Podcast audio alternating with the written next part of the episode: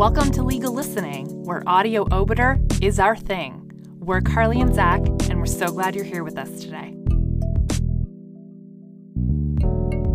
So, today on the podcast, we are uh, dealing with something a little bit heavy. So, I'm going to put a content warning up right at the top. It's a very violent case, uh, a violent murder of an Indigenous woman in Alberta. So we've given the content warning. If this is something you need to take care of while listening, please do. If this is something that you feel you need to skip, no worries on our end. Please feel free to go ahead and listen to something else. So today we're going to cover the Queen and Barton. We're probably going to release this as a multi part series, and we're going to try to get all the levels of the decision recorded for you because this is one of the ones that, you know, we think it'll really help if people can listen to all the levels of the decision. I read the Court of Appeal decision from Alberta when I was in 1L because the Supreme Court decision had come out just this past year. So are you the same, Zach? Did you read the uh, Court of Appeal decision? Yes. Um, actually, we had to read the Court of Appeal decision and provide a case commentary on it for my criminal law class. It was something that Professor Tanovich had us do for a bunch of um, like seminal i don't want to say seminal that's not fair but a bunch of high profile mm-hmm. um, supreme court of canada or court of appeal decisions and this was one of one and this was the last one which i think served us the best as students because i think at that point we had the best understanding of the law and i think at the time we were mostly focused on the 276 aspect of it tied in with the access mm-hmm. to justice and cultural competencies aspects of this case as well. So I did read it and I didn't actually have to end up reading the whole thing, but by accident, I read the whole case back to front from the Anka decision. And yeah, I mean, it's, it's horrific. Some yeah. of the details, it's ghastly doesn't even begin to describe it. Yeah. It's a whole lot. Um, I definitely recommend taking breaks when you're absorbing this decision. I certainly had to. It's absolutely terrible. And it's a, the trial decision, which the Court of Appeal commented on repeatedly, was quite racist in how they referred to the uh, woman who died, Cindy Gladue. Um, and the definitely the Supreme Court of Canada dissenting opinion also commented on that as well. How you know the trial judge sort of offhand referred to her as a native prostitute, and so did the Crown, and so did the defense, and it was just sort of you know, poor cultural competency all around, which the both the Court of Appeal and the Supreme Court commented on. But the 276 issue, which is, you know, they were supposed to hold a separate hearing in order to determine the admissibility of prior sexual activity of the deceased.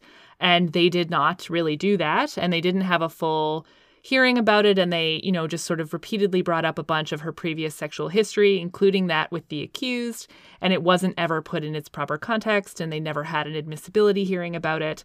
And that was the ultimate issue that ended up getting appealed all the way up to the Supreme Court was sort of the lack of following of this entire section of the code. Yeah, and we have we have that section of the code for this exact reason. And there are from the trial decision, um, and taking the time to understand what happened there, there are so many things that went wrong. Because sometimes we have cases that we read for the podcast, you're like, you can see the thread of justice mm-hmm. working.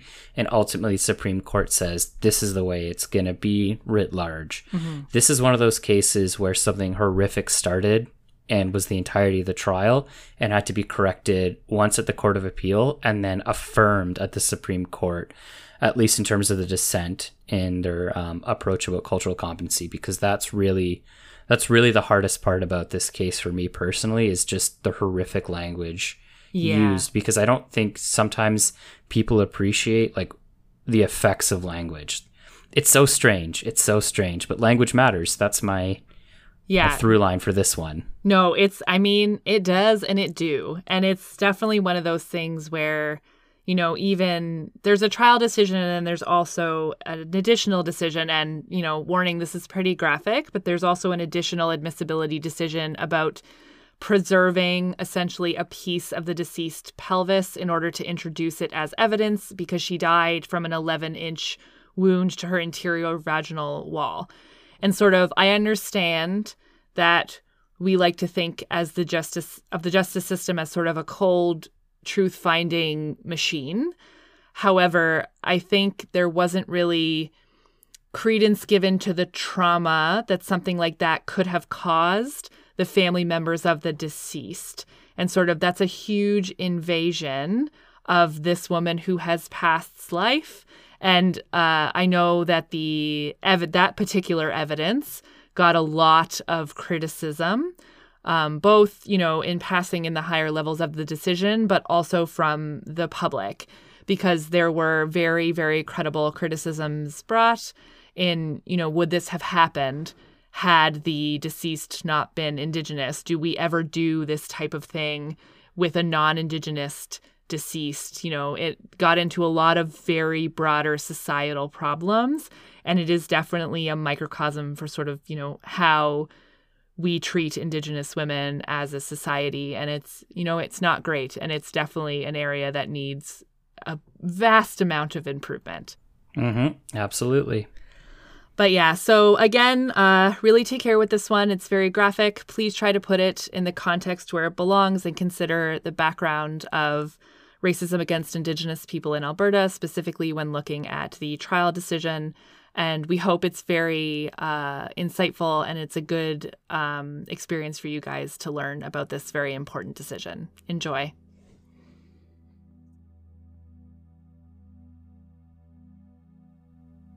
The Queen and Barton.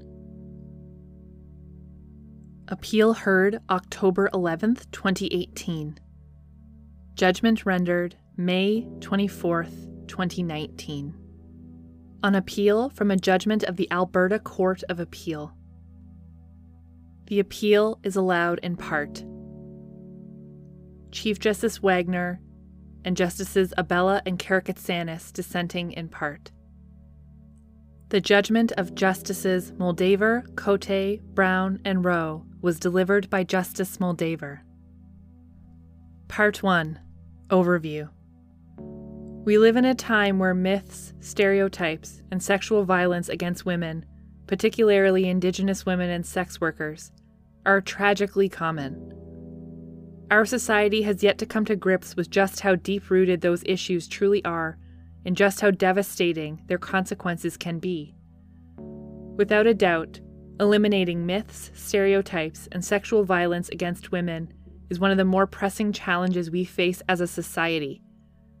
While serious efforts are being made by a range of actors to address and remedy these failings both within the criminal justice system and throughout Canadian society more broadly, this case attests to the fact that more needs to be done Put simply, we can and must do better. This appeal centers on the death of Cindy Gladue and Bradley Barton's role in that death. Miss Gladue, an Indigenous woman and sex worker, was found dead in the bathroom of Mr. Barton's Edmonton hotel room with an 11 centimeter wound in her vaginal wall. Mr. Barton, who was in town for a moving job, was charged with first degree murder. At trial, before a judge and jury, the Crown's theory was that on the night of Miss Gladue's death, during the course of commercial sexual activities, while she was incapacitated by alcohol, Mr. Barton cut the inside of her vagina with a sharp object with intent to seriously harm or kill her. He then carried her to the bathroom where she bled to death. This was, in the Crown's submission, murder while committing sexual assault with a weapon. As such, it constituted first degree murder.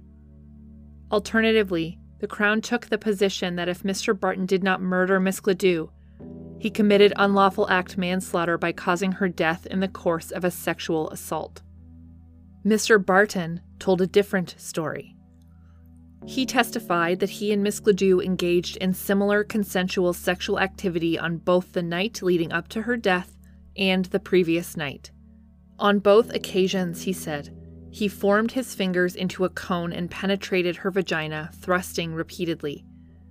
He claimed that on the second night, after thrusting deeper, more forcefully, and for a longer duration, she started to bleed unexpectedly, at which point the sexual activity came to a halt.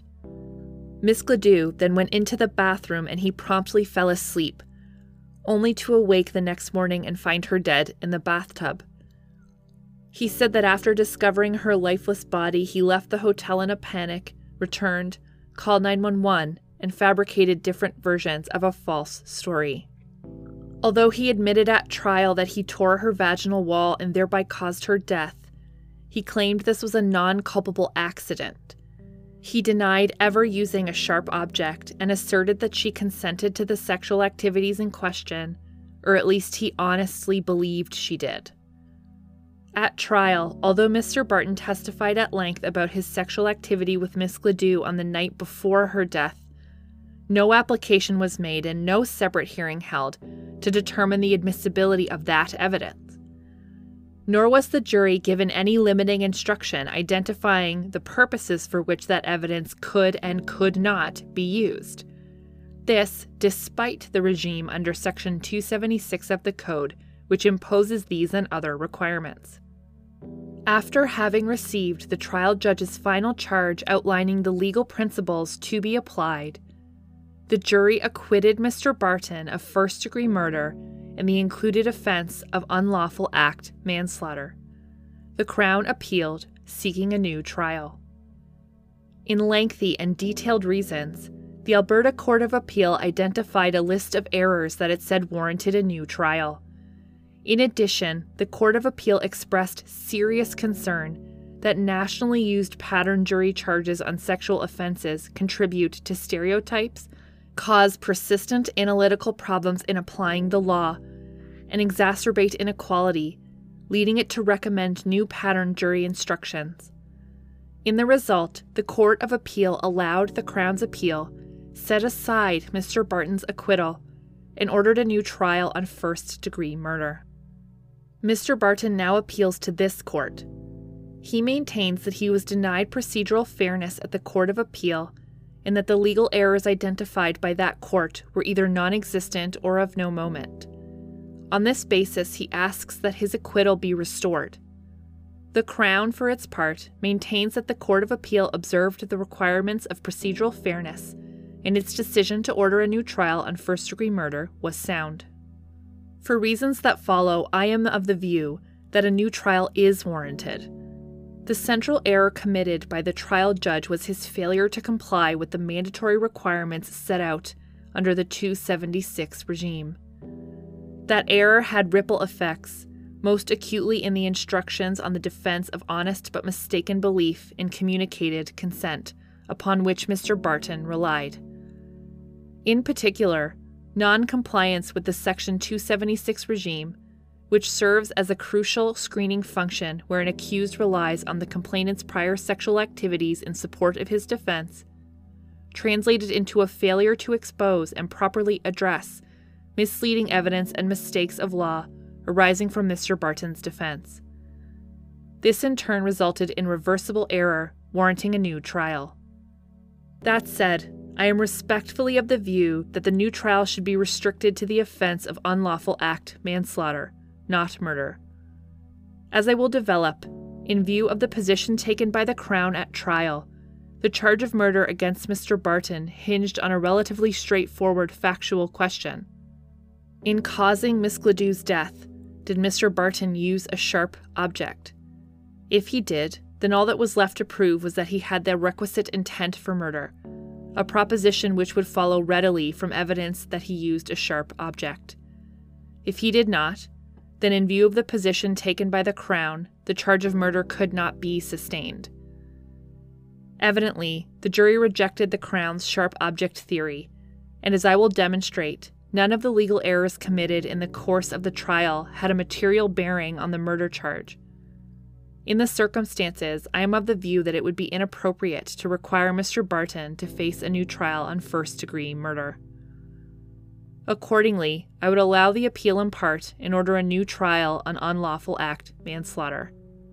Part 2 Background Subpart A Sexual Activities and Miss Gladue's Death. In June 2011, Mr. Barton, a large and strong man who works as a mover, rented an Edmonton hotel room for two nights while on a long haul moving job with two colleagues.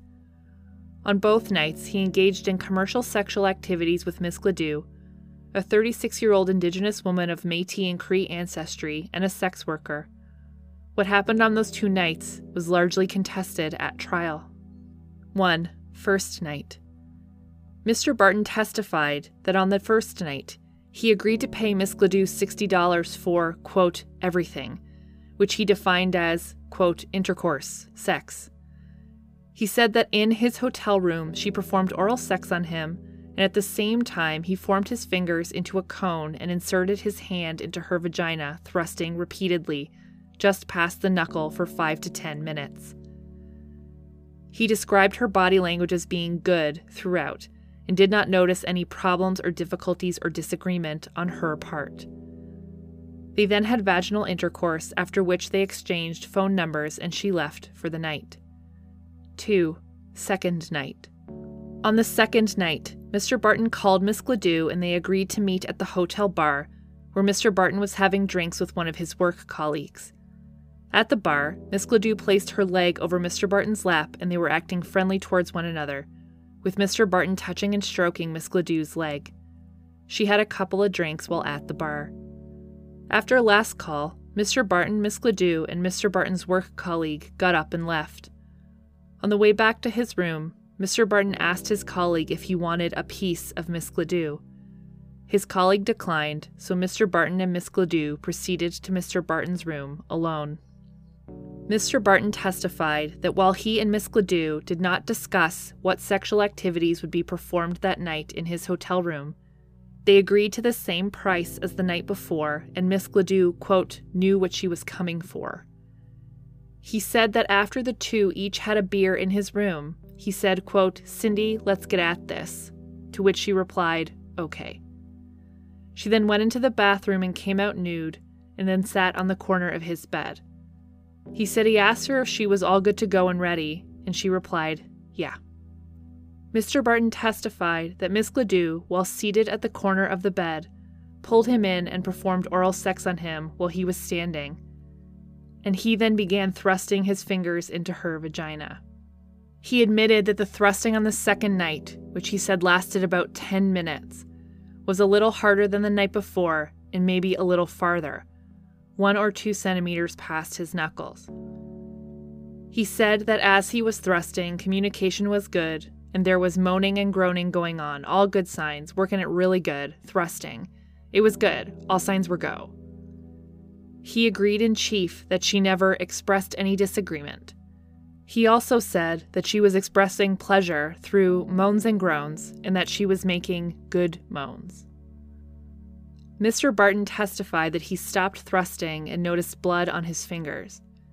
He said he asked Miss Gladue whether she was on her period, and she replied, Maybe I am. He said he was no longer interested in having sex with her and refused to pay her. He then cleaned up in the bathroom, came back, and told her to wash up and leave. He said she then went into the bathroom, after which he promptly fell asleep. Subpart B Mr. Barton's after the fact conduct.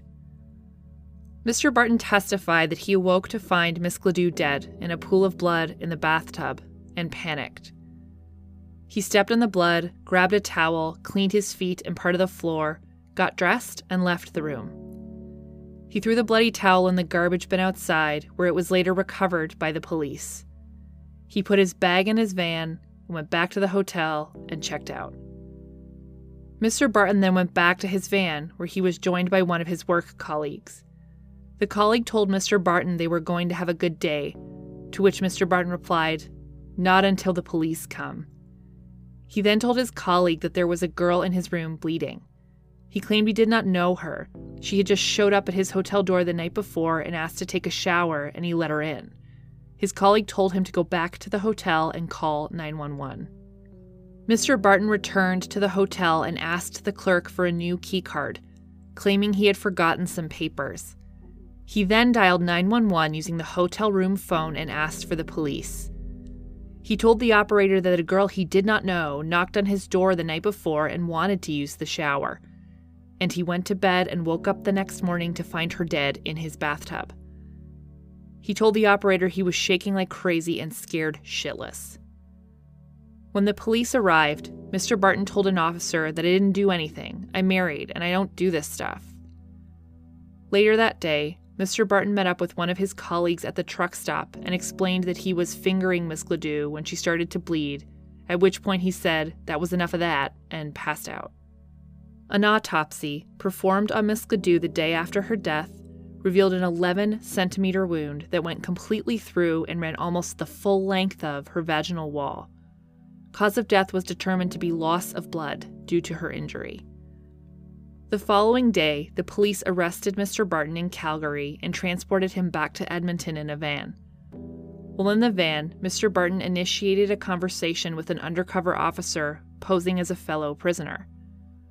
Mr. Barton said he rented the hotel room but let two guys who were working with him sleep in it while he slept in his truck. He said that he entered the room in the morning to find the room trashed and a girl sitting in the bathtub covered in blood, prompting him to call the police immediately. He denied any wrongdoing. Mr. Barton was charged with first degree murder.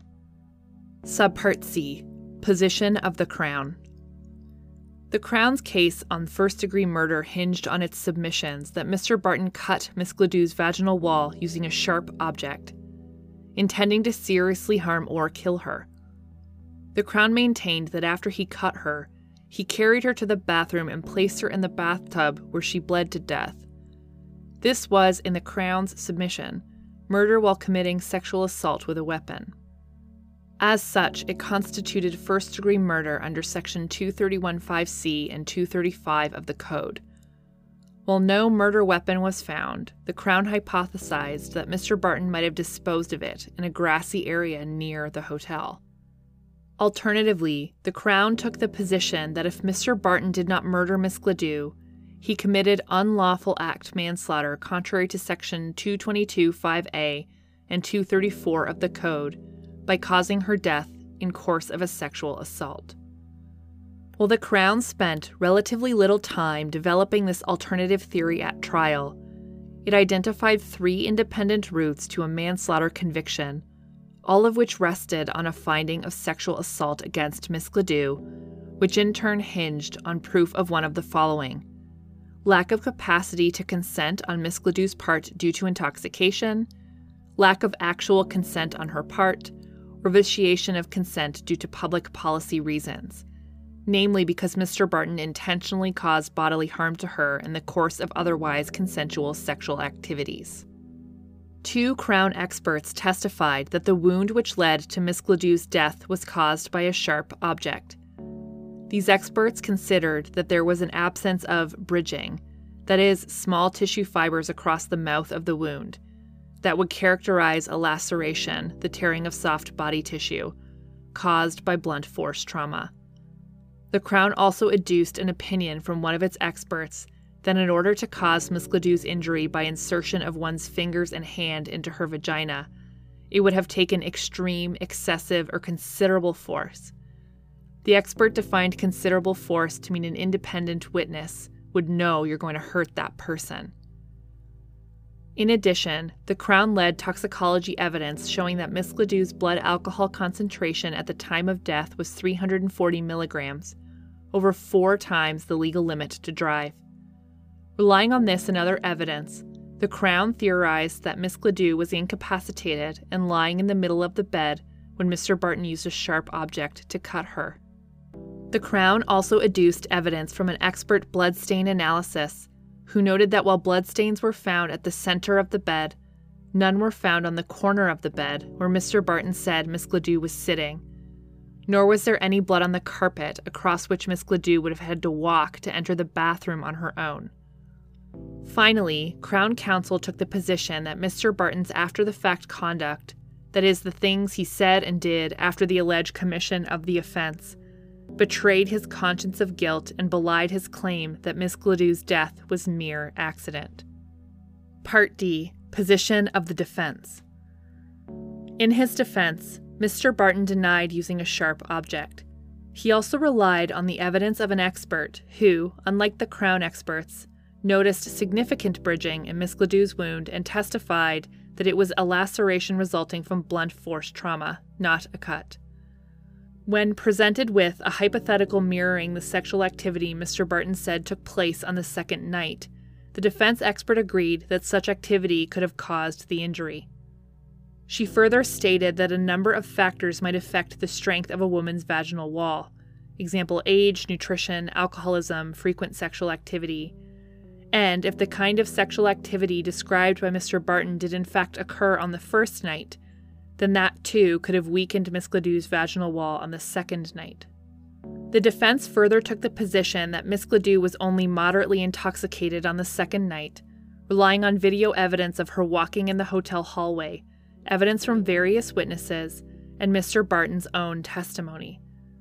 The defense also maintained that Miss Gladew consented to the sexual activity that occurred on both nights.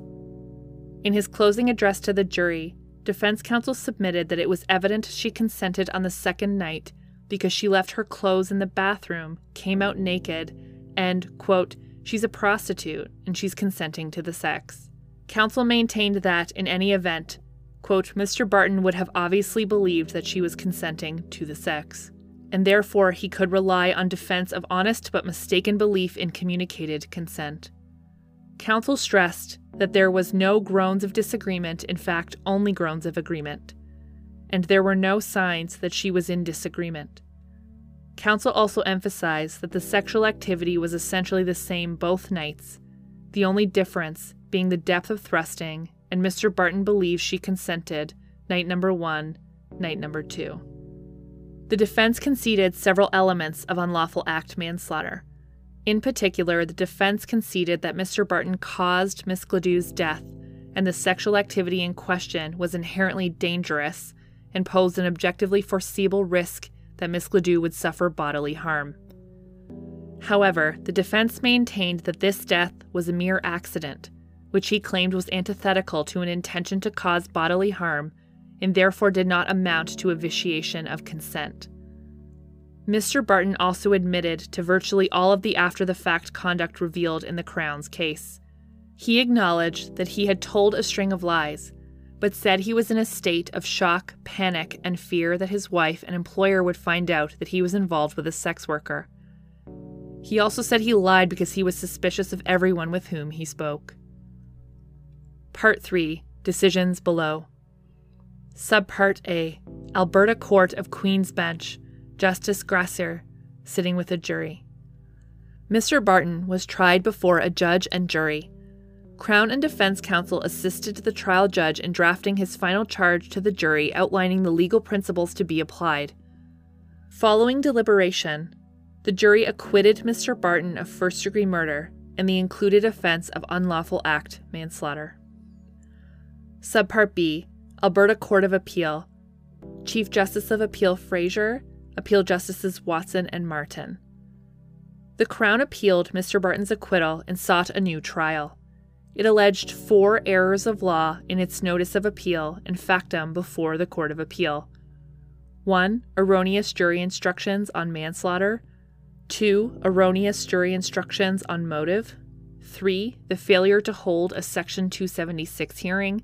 And 4 erroneous jury instructions that a complainant's consent to sexual activity on a previous occasion could support the defense of honest but mistaken belief in communicated consent on a later occasion. Two interveners were granted leave to make submissions on the definition of sexual activity under 273.11, the procedure required under the Section 276 regime, and the meaning of consent from a substantive equality perspective. In lengthy and detailed reasons, the Court of Appeal allowed the Crown's appeal, identifying a list of errors that, in its view, each independently warranted a new trial, including 1. Erroneous jury instructions on after the fact conduct, 2. Erroneous jury instructions on motive, 3. The failure to conduct a Section 276 hearing, 4. The failure to define the sexual activity in question, 5 the failure to accurately define the required elements of sexual assault, in particular, consent, honest but mistaken belief in communicated consent, and the reasonable steps requirement. And six, the failure to define the elements of unlawful act manslaughter, namely, dangerousness and the mens rea of objectively foreseeable risk of bodily harm. In addition, the Court of Appeal expressed serious concern that national pattern jury charges on sexual offenses contribute to stereotypes, cause persistent analytical problems in applying the law, and exacerbate inequality, leading it to recommend new pattern charges. In the result, the Court of Appeal allowed the Crown's appeal, set aside Mr. Barton's acquittal, and ordered a new trial on first degree murder. Mr. Barton now appeals to this court.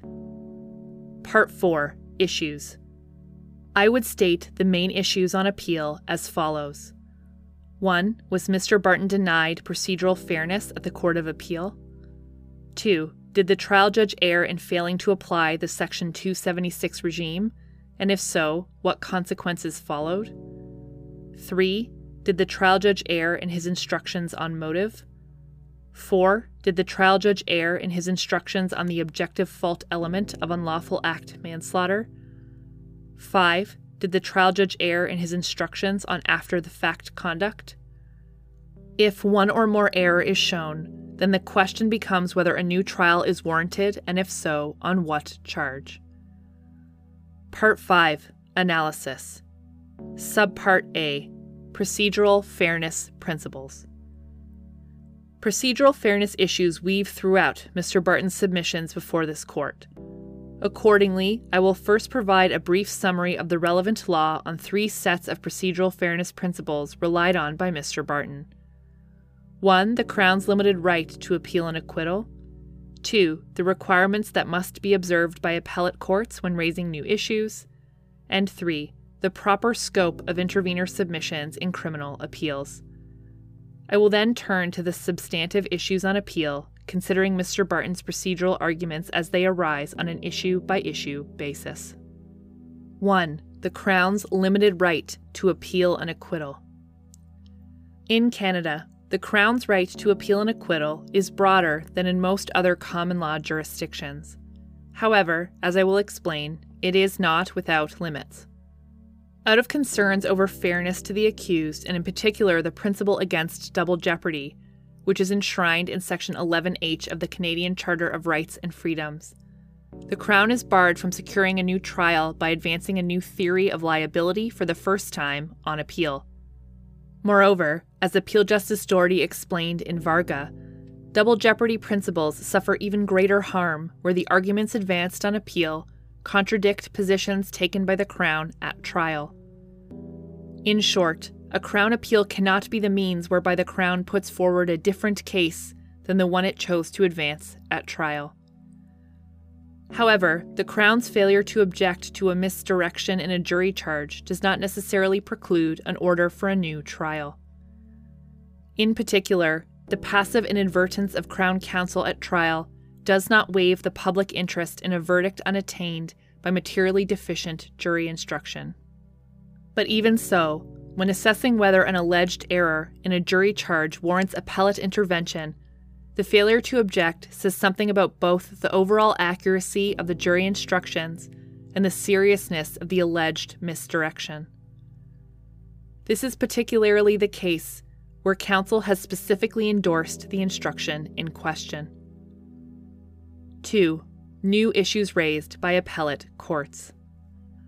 In the Queen and Mian, this court established guidelines governing the circumstances and manner in which appellate courts may raise new issues.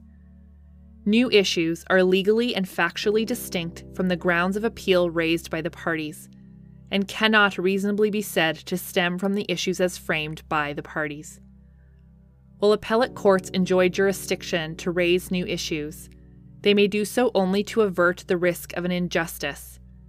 Where, for example, there is good reason to believe the result at trial would realistically have differed had the error identified by the appellate court not been made, intervention is warranted. Where an appellate court decides to raise a new issue, it must give notice to the parties and provide them with an opportunity to respond. As a general rule, notice should be given as soon as is practically possible after the issue crystallizes. And the notice must ensure the parties are sufficiently informed so they may prepare and respond. The form of response required will depend on the particular issue raised by the court. Counsel may wish to address the issue orally, file further written argument, or both. At the end of the day, the underlying concern should be ensuring that the court receives full submissions on the issue. And the primary considerations are the dictates of natural justice and the rule of audi alteram partem. the duty to hear the other side. 3. The proper scope of intervener submissions in criminal appeals. Finally, there is the role of interveners in criminal appeals. As stated in the Queen and Morgentaler, the purpose of an intervention is to present the court with submissions which are useful and different from the perspective of a non party who has a special interest or particular expertise in the subject matter of the appeal. In particular, interveners play a vital role in our justice system by providing unique perspectives and specialized forms of expertise that assist the court in deciding complex issues that have effects transcending the interests of the particular parties before it. These observations remain as true in the criminal context as they are in the civil context. However, interveners must not overstep their proper role, particularly in criminal appeals. In fairness to the accused, they must not assume the role of a third party Crown prosecutor, nor can they widen or add to the points at issue, particularly when doing so would widen or add to the Crown's grounds of appeal from the acquittal. Appellate courts, in turn, have a duty to enforce these principles and protect the accused's rights to a fair trial under Sections 7 and 11d of the Charter by ensuring interveners do not stray beyond their proper and important role. Subpart B Standard of Review for Reversible Error. In Canada, misdirection in a jury charge is an error of law from which the Crown may appeal. When considering arguments of alleged misdirection, the appellate court must review the charge as a whole from a functional perspective, asking whether the jury was properly, not perfectly, equipped to decide the case, keeping in mind that it is the substance of the charge, not adherence to a set formula, that matters. Alleged errors must be examined in the context of the entire charge and of the trial as a whole. Subpart C Section 276 and prior sexual activity evidence. 1. A brief history of the Section 276 regime. Historically, the Code did not place any specific limits on the admissibility of evidence about a complainant's prior sexual activities or the uses to which that evidence could be put. Consequently, there was nothing stopping counsel from adducing such evidence through cross examination of the complainant and arguing based on myths and stereotypes that were aided and abetted by the common law, that it undermined her credibility or increased the likelihood that she consented to the sexual activity in question because she had a propensity to consent. In this way, evidence of prior sexual activities was used to blacken the character of the complainant, distort the trial process, and undermined the ability of the criminal justice system to effectively and fairly try sexual allegations. In 1982, however, as part of a broader legislative package aimed at protecting the integrity of the person, protecting children and special groups, safeguarding public decency, and eliminating sexual discrimination, Parliament tabled the first Rape Shield provisions. These provisions restricted the right of defense counsel in proceedings in respect of certain sexual offenses to adduce evidence of a complainant's sexual conduct on other occasions. One of the core objectives of these provisions was to debunk the twin myths, being the myths that unchaste women are one, more likely to have consented to the sexual activity in question, and two, are less worthy of belief. Almost a decade later, in the Queen and Seaboyer, this court struck down Section 276 of the Code, as it then read, which set out a blanket exclusion of sexual activity evidence subject to three exceptions. The court determined that although the provision had the laudable goals of abolishing the outmoded, sexist use of sexual activity evidence, it overshot the mark and rendered it admissible evidence which may be essential to the presentation of legitimate defenses and hence to a fair trial. In its stead, the court articulated common law principles governing the admissibility of sexual activity evidence.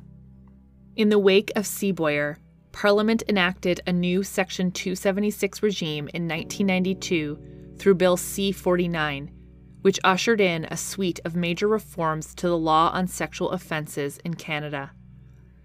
The animating purpose behind this new regime, aligned with those of its predecessor, were to protect the integrity of the trial by excluding irrelevant and misleading evidence, protect the accused's right to a fair trial, and encourage the reporting of sexual offenses by protecting the security and privacy of complainants.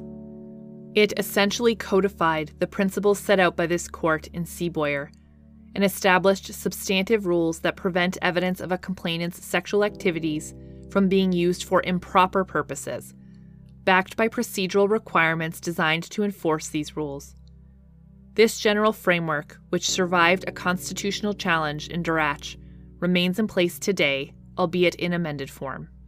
2. The Section 276 regime. Section 276.1 of the Code reads Evidence of complainant's sexual activity.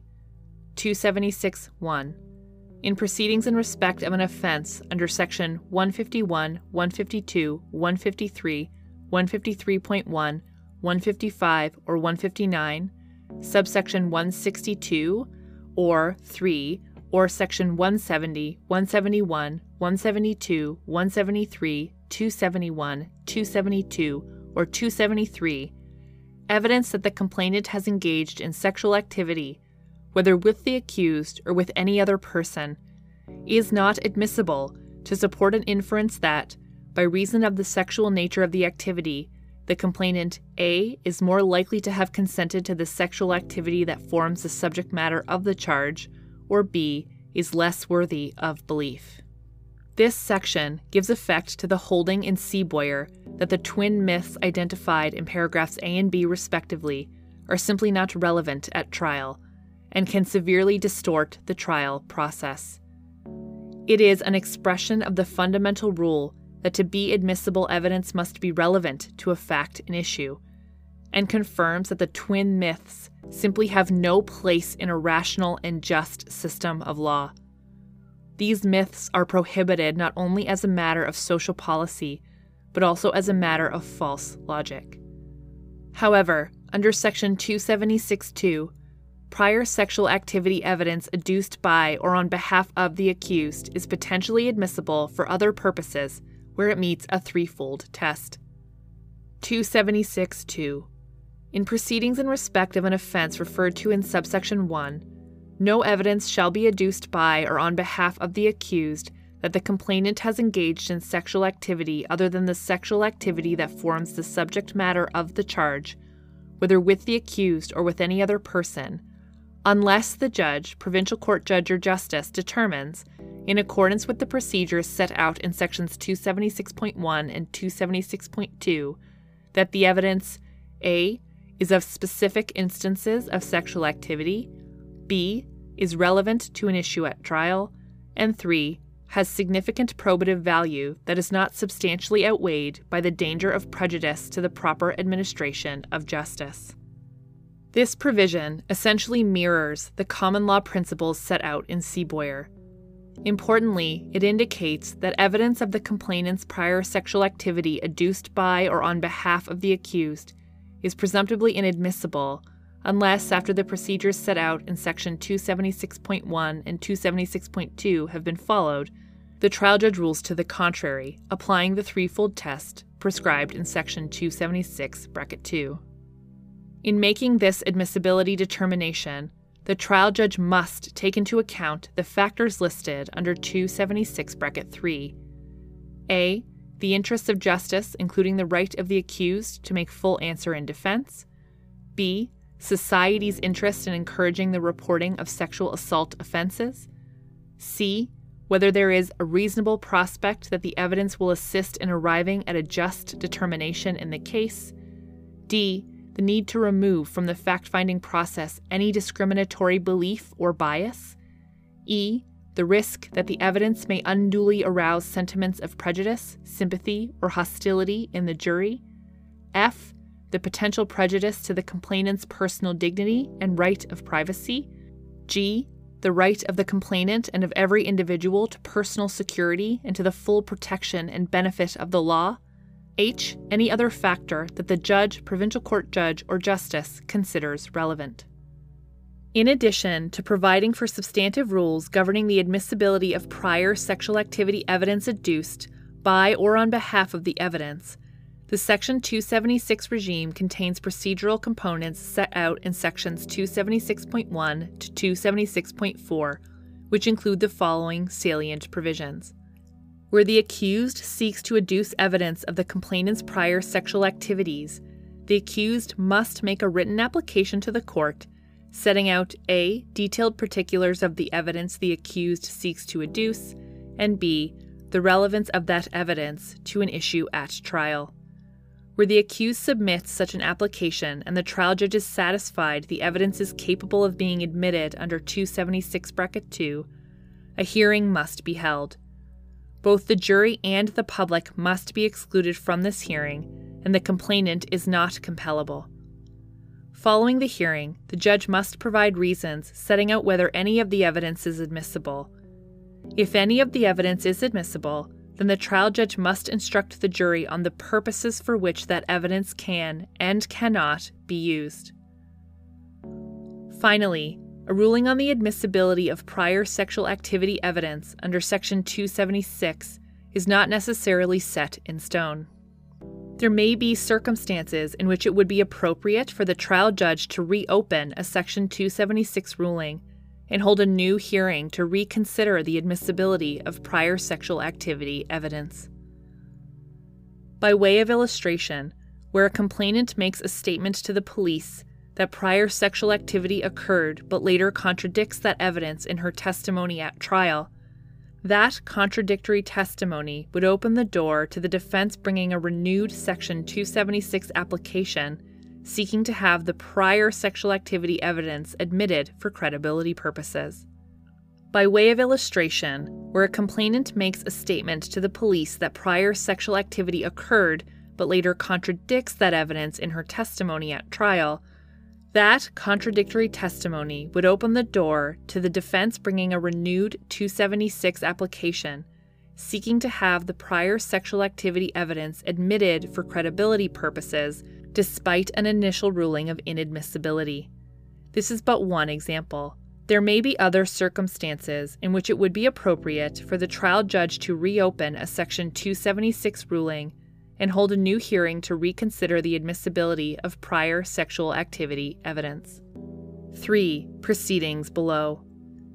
Turning to the case at hand, in its opening address to the jury, the Crown referred to Miss Gladue as a quote, prostitute and explained that she and Mr. Barton struck a working relationship on the night before her death.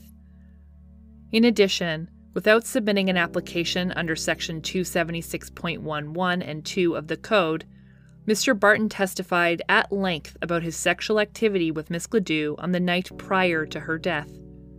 The Crown did not object, nor did the trial judge order a separate hearing to consider the admissibility and permissible uses of this evidence.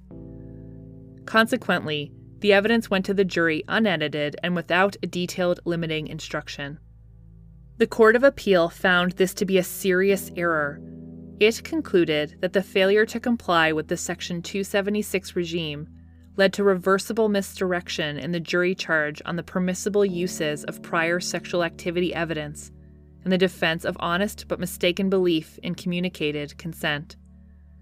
It held that this error warranted a new trial on first degree murder. 4. Procedural Fairness Argument Mr. Barton submits that as a matter of procedural fairness, the Section 276 issue was not properly raised before the Court of Appeal. Respectfully, I disagree. While the Crown did not object to Mr. Barton's testimony about Miss Gladue's prior sexual activity, in my view, its failure to do so was not fatal.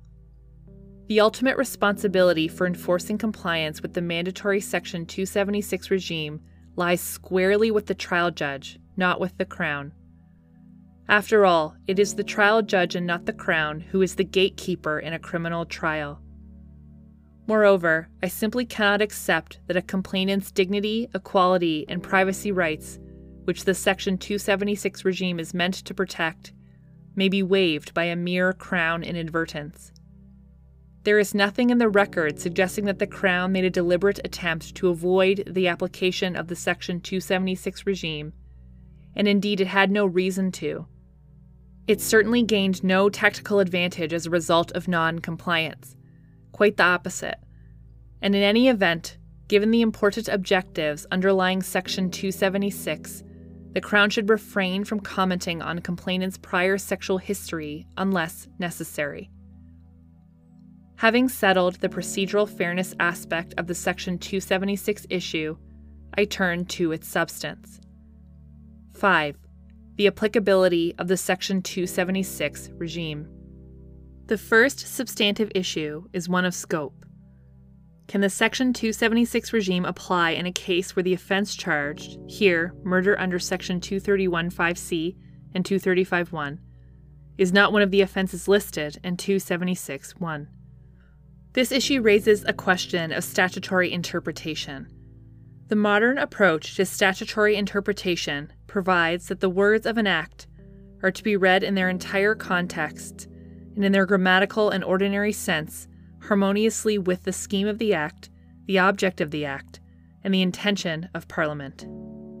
Beginning with the text, the opening words of Section 276 bracket 1 and 2, proceedings in respect of a listed offence, are of the widest possible scope and are probably the widest of any expression intended to convey some connection between two related subject matters.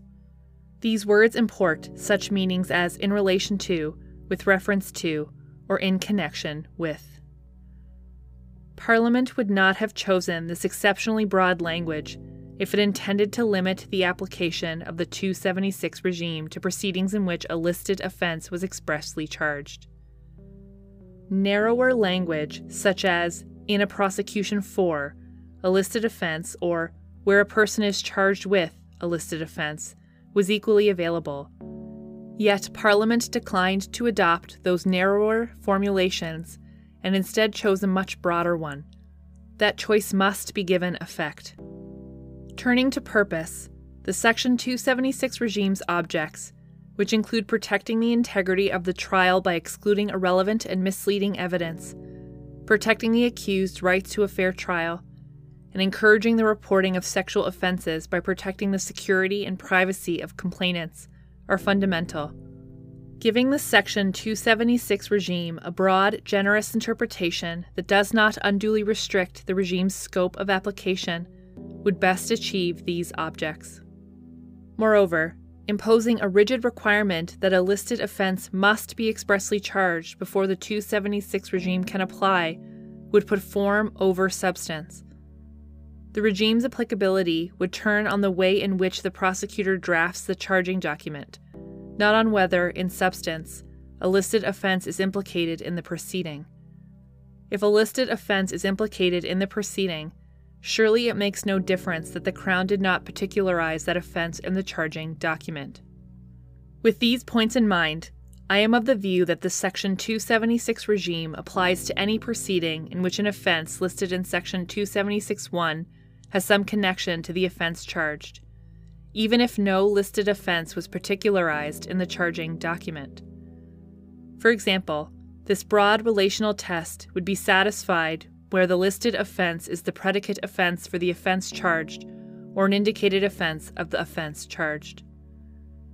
In Mr. Barton's case, the Section 276 regime was engaged because the offense charged first degree murder under subsections 231.5c and 235.1 was premised on sexual assault with a weapon, contrary to Section 272, which is an offense listed in Section 276.1.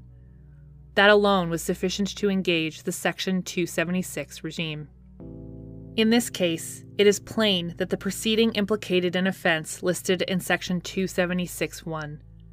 However, that will not always be the case. With that in mind, going forward, where there is uncertainty about whether the Section 276 regime applies to the proceeding in question, the trial judge should raise that issue with the parties at the earliest opportunity, after giving the parties the opportunity to make submissions, issue a ruling on the matter.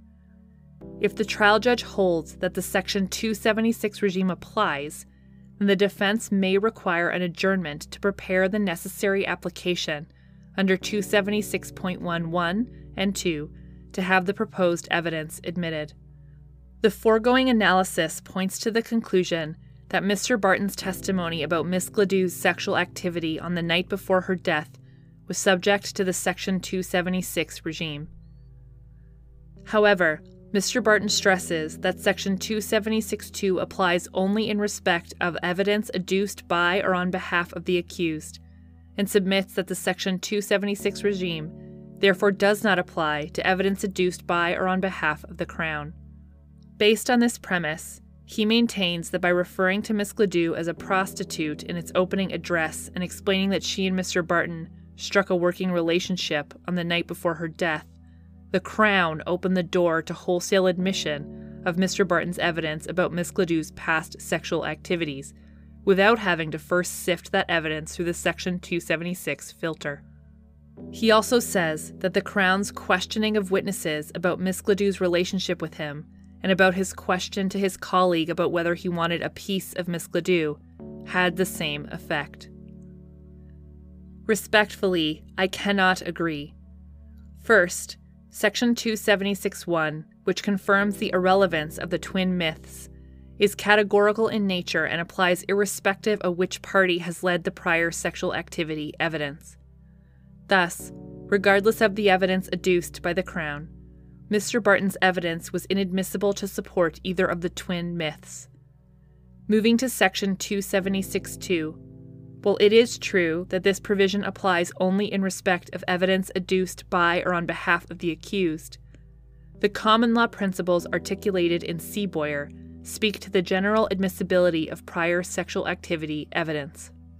Given that the reasoning dangers inherent in prior sexual activity evidence are potentially present regardless of which party adduces the evidence, trial judges should follow this court's guidance in Seaboyer to determine the admissibility of Crown led prior sexual activity evidence in a voir dire.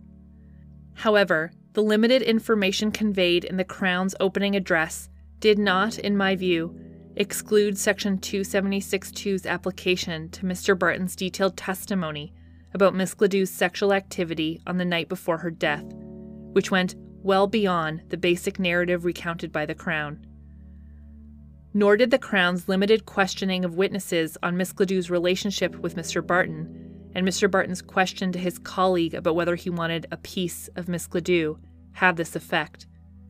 These were mere drops in the expansive pool of information Mr. Barton flooded the jury with through his testimony. In short, the Crown did not give him a free pass and cloak his evidence with immunity from the Section 276 regime. It follows that before adducing evidence of Miss Gladue's sexual activity on the night before her death, Mr. Barton was required to make an application under Section 276.11 and 2. Similarly, the trial judge was required to determine whether that evidence was capable of being admitted under Section 276.2, and if so, hold an in camera hearing to determine the admissibility of that evidence. Following the issuance of reasons, if any of the evidence was deemed admissible, then the trial judge would have been required to issue a detailed instruction to the jury identifying the purposes for which the evidence could and could not be used. Yet none of these requirements was observed. While this noncompliance may have been advantageous to Mr. Barton, as his evidence was shielded from scrutiny under Section 276, it came at the expense of Miss Gladue's dignity and privacy, which continued despite her death. The truth seeking process and trial fairness, which must be assessed from both the perspective of the accused and of society more broadly.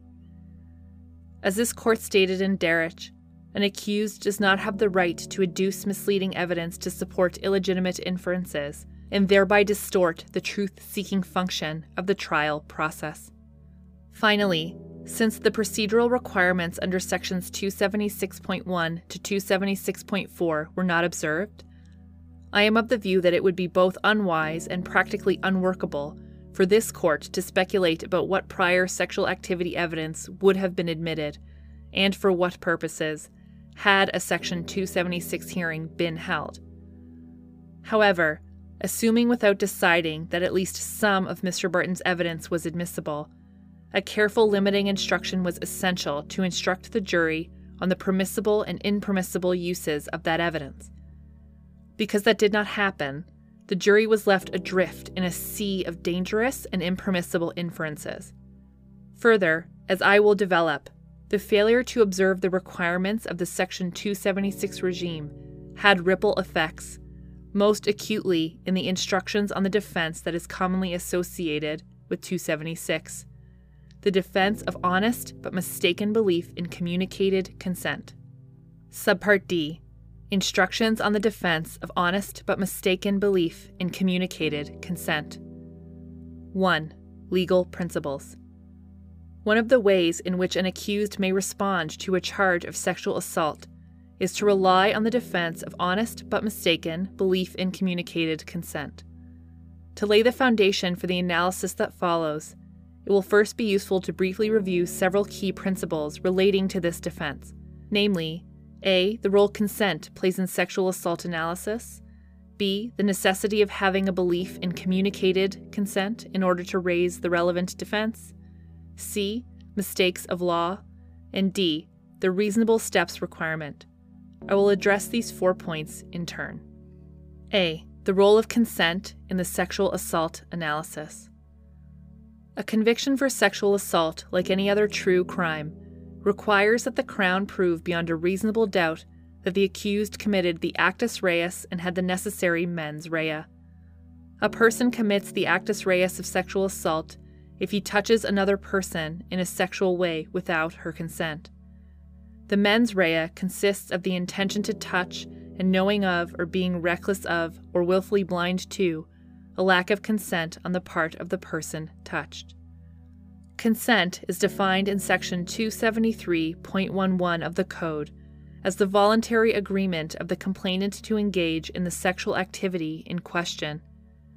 It is the conscious agreement of the complainant to engage in every sexual act in a particular encounter, and it must be freely given. This consent must exist at the time the sexual activity in question occurs, and it can be revoked at any time. Further, as Section 273.11 makes clear, consent is not considered in the abstract. Rather, it must be linked to the sexual activity in question, which encompasses the specific physical sex act, the sexual nature of the activity, and the identity of the partner, though it does not include conditions or qualities of the physical act, such as birth control measures or the presence of sexually transmitted diseases. Consent is treated differently at each stage of the analysis. For purposes of the actus reus, consent means that the complainant in her mind wanted the sexual touching to take place. Thus, at this stage, the focus is placed squarely on the complainant's state of mind, and the accused's perception of that state of mind is irrelevant. Accordingly, if the complainant testifies that she did not consent, and the trier of fact accepts this evidence, then there was no consent. Plain and simple. At this point, the actus reus is complete. The complainant need not express her lack of consent or revocation of consent for the actus reus to be established. For purposes of the mens rea, and specifically for purposes of the defense of honest but mistaken belief in communicated consent, consent means that the complainant had affirmatively communicated by words or conduct her agreement to engage in the sexual activity with the accused. Hence, the focus at this stage shifts to the mental state of the accused, and the question becomes whether the accused honestly believed the complainant effectively said yes through her words and or actions. B. The necessity of having an honest belief in communicated consent. This court has consistently referred to the relevant defense as being premised on an honest but mistaken belief in consent, and the code itself refers to the accused's belief in consent. However, this court's jurisprudence is clear that in order to make out the relevant defense, the accused must have an honest but mistaken belief that the complainant actually communicated consent, whether by words or conduct. As Justice L'Heureux-Dubé stated in Park, as a practical matter, therefore, the principal considerations that are relevant to this defense are 1. the complainant's actual communicative behavior, and 2. the totality of the admissible and relevant evidence explaining how the accused perceived that behavior to communicate consent. Everything else is ancillary. Therefore, in my view, it is appropriate to refine the judicial lexicon and refer to the defense more accurately as an honest but mistaken belief in communicated consent. This refinement is intended to focus all justice system participants on the crucial question of communication of consent and avoid inadvertently straying into the forbidden territory of assumed or implied consent. Focusing on the accused honest but mistaken belief in the communication of consent has practical consequences. Most significantly, in seeking to rely on the complainant's prior sexual activities in support of a defense of honest but mistaken belief in communicated consent, the accused must be able to explain how and why that evidence informed his honest but mistaken belief that she communicated consent to the sexual activity in question at the time it occurred. For example, in some cases, prior sexual activities may establish legitimate expectations about how consent is communicated between the parties, thereby shaping the accused's perception of communicated consent to the sexual activity in question at the time it occurred. American scholar Michelle Anderson puts it this way Prior negotiation between the complainant and the defendant regarding the specific acts at issue or customs and practices about those acts should be admissible. These negotiations, customs, and practices between the parties reveal their legitimate expectations on the incident in question. These negotiations would not, however, include an agreement involving broad advance consent to any and all manner of sexual activity. As I will explain, a belief that the complainant gave broad advance consent to sexual activity of an undefined scope will afford the accused no defense, as that belief is premised on a mistake of law, not fact. However, great care must be taken not to slip into impermissible propensity reasoning. The accused cannot rest his defense on the false logic that the complainant's prior sexual activities, by reason of their sexual nature, made her more likely to have consented to the sexual activity in question, and on this basis, he believes she consented. This is the first of the twin myths, which is prohibited under Section 276.1a of the Code. C. Mistakes of law. A mistake of fact defense operates where the accused mistakenly perceived facts that negate or raise a reasonable doubt about the fault element of the offense. Honest but mistaken belief in communicated consent falls within this category of defenses. But the law draws a distinction between mistakes of fact and mistakes of law. As a general rule, the latter offers no excuse. As the Court of Appeal in this case put it, no one in this country is entitled to their own law. Therefore, to the extent an accused defense of honest but mistaken belief in communicated consent rests on a mistake of law, including what counts as consent from a legal perspective, rather than a mistake of fact, the defense is of no avail. For present purposes, three consent related mistakes of law are particularly relevant implied consent, broad advance consent, and propensity to consent. I will address each of these concepts in turn. Implied consent, Ewanchuk. The specious defense of implied consent rests on the assumption that unless a woman protests or resists, she should be deemed to consent. Ewanchuk makes clear that this concept has no place in Canadian law. As Justice Major stated for the majority, a belief that silence, passivity, or ambiguous conduct constitutes consent is a mistake of law and provides no defense. It is also a mistake of law to infer that the complainant's consent was implied by the circumstances or by the relationship between the accused and the complainant.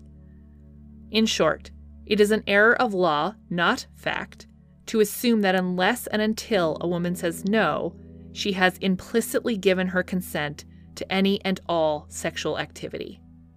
Broad advance consent, JA. Broad advance consent refers to the legally erroneous notion that the complainant agreed to future sexual activity of an undefined scope.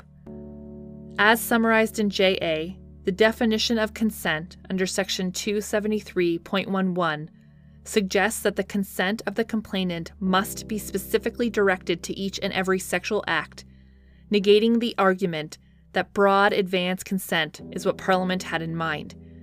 And this court has also interpreted this provision as requiring the complainant to consent to the activity at the time it occurs. Thus, a belief that the complainant gave broad advance consent to sexual activity of an undefined scope will afford the accused no defense, as that belief is premised on a mistake of law, not fact. Propensity to consent, Seaboyer. The law prohibits the inference that the complainant's prior sexual activities, by reason of their sexual nature, make it more likely that she consented to sexual activity in question. This is the first of the twin myths. Accordingly, an accused belief that the complainant's prior sexual activities by reason of their sexual nature, made it more likely that she was consenting to the sexual activity in question is a mistake of law.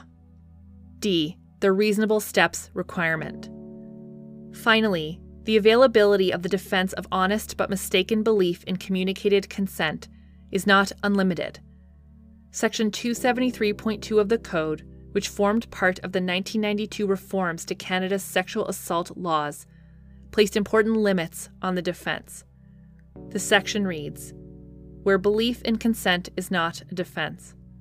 273.2 It is not a defense to a charge under Section 271, 272, or 273 that the accused believed that the complainant consented to the activity that forms the subject matter of the charge, where a the accused belief arose from the accused self induced toxication or recklessness or willful blindness, or b. the accused did not take reasonable steps in the circumstances known to the accused at the time to ascertain that the complainant was consenting. As is apparent, Section 273.2 applies in respect of various sexual assault offenses. Sexual assault under Section 272, sexual assault under Section 271, sexual assault with a weapon involving threats to a third party or causing bodily harm under Section 272, and aggravated sexual assault under Section 273. The jurisprudence on the reasonable steps requirement under Section 273.2b remains underdeveloped, and academic commentators have highlighted the need for greater clarity. With that in mind, Although the trial judge's limited instructions on reasonable steps were not raised by the Crown as a ground of appeal from Mr. Barton's acquittal, a few comments and observations are warranted to promote greater clarity in the law and provide guidance for future cases, including the new trial on unlawful act manslaughter that, for reasons I will explain, is required in this case. The reasonable steps requirement as a precondition with objective and subjective dimensions. Section 273.2b imposes a precondition to the defense of honest but mistaken belief in communicated consent. No reasonable steps, no defense. It has both objective and subjective dimensions. The accused must take steps that are objectively reasonable, and the reasonableness of those steps must be assessed in light of the circumstances known to the accused at the time. Notably, however, Section 273.2b does not require the accused to take all reasonable steps, unlike the analogous restriction on the defense of mistaken belief in legal age imposed under Section 150.14 of the Code. The purpose of the reasonable steps requirement. The purpose of the reasonable steps requirement has been expressed in different ways. The authors of Manning, Mewett, and Sankoff Criminal Law state that Section 273.2b of the Code seeks to protect the security of the person and equality of women who compromise the huge majority of sexual assault victims by ensuring as much as possible that there is clarity on the part of both participants to the sexual act.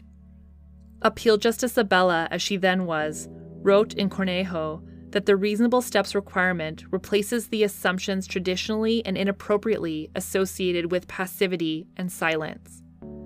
Professor Elizabeth Sheehy puts it in this way Bill C 49's reasonable steps requirement was intended to criminalize sexual assaults committed by men who claim mistake without any effort to ascertain the women's consent or whose belief in consent relies on self serving misogynist beliefs.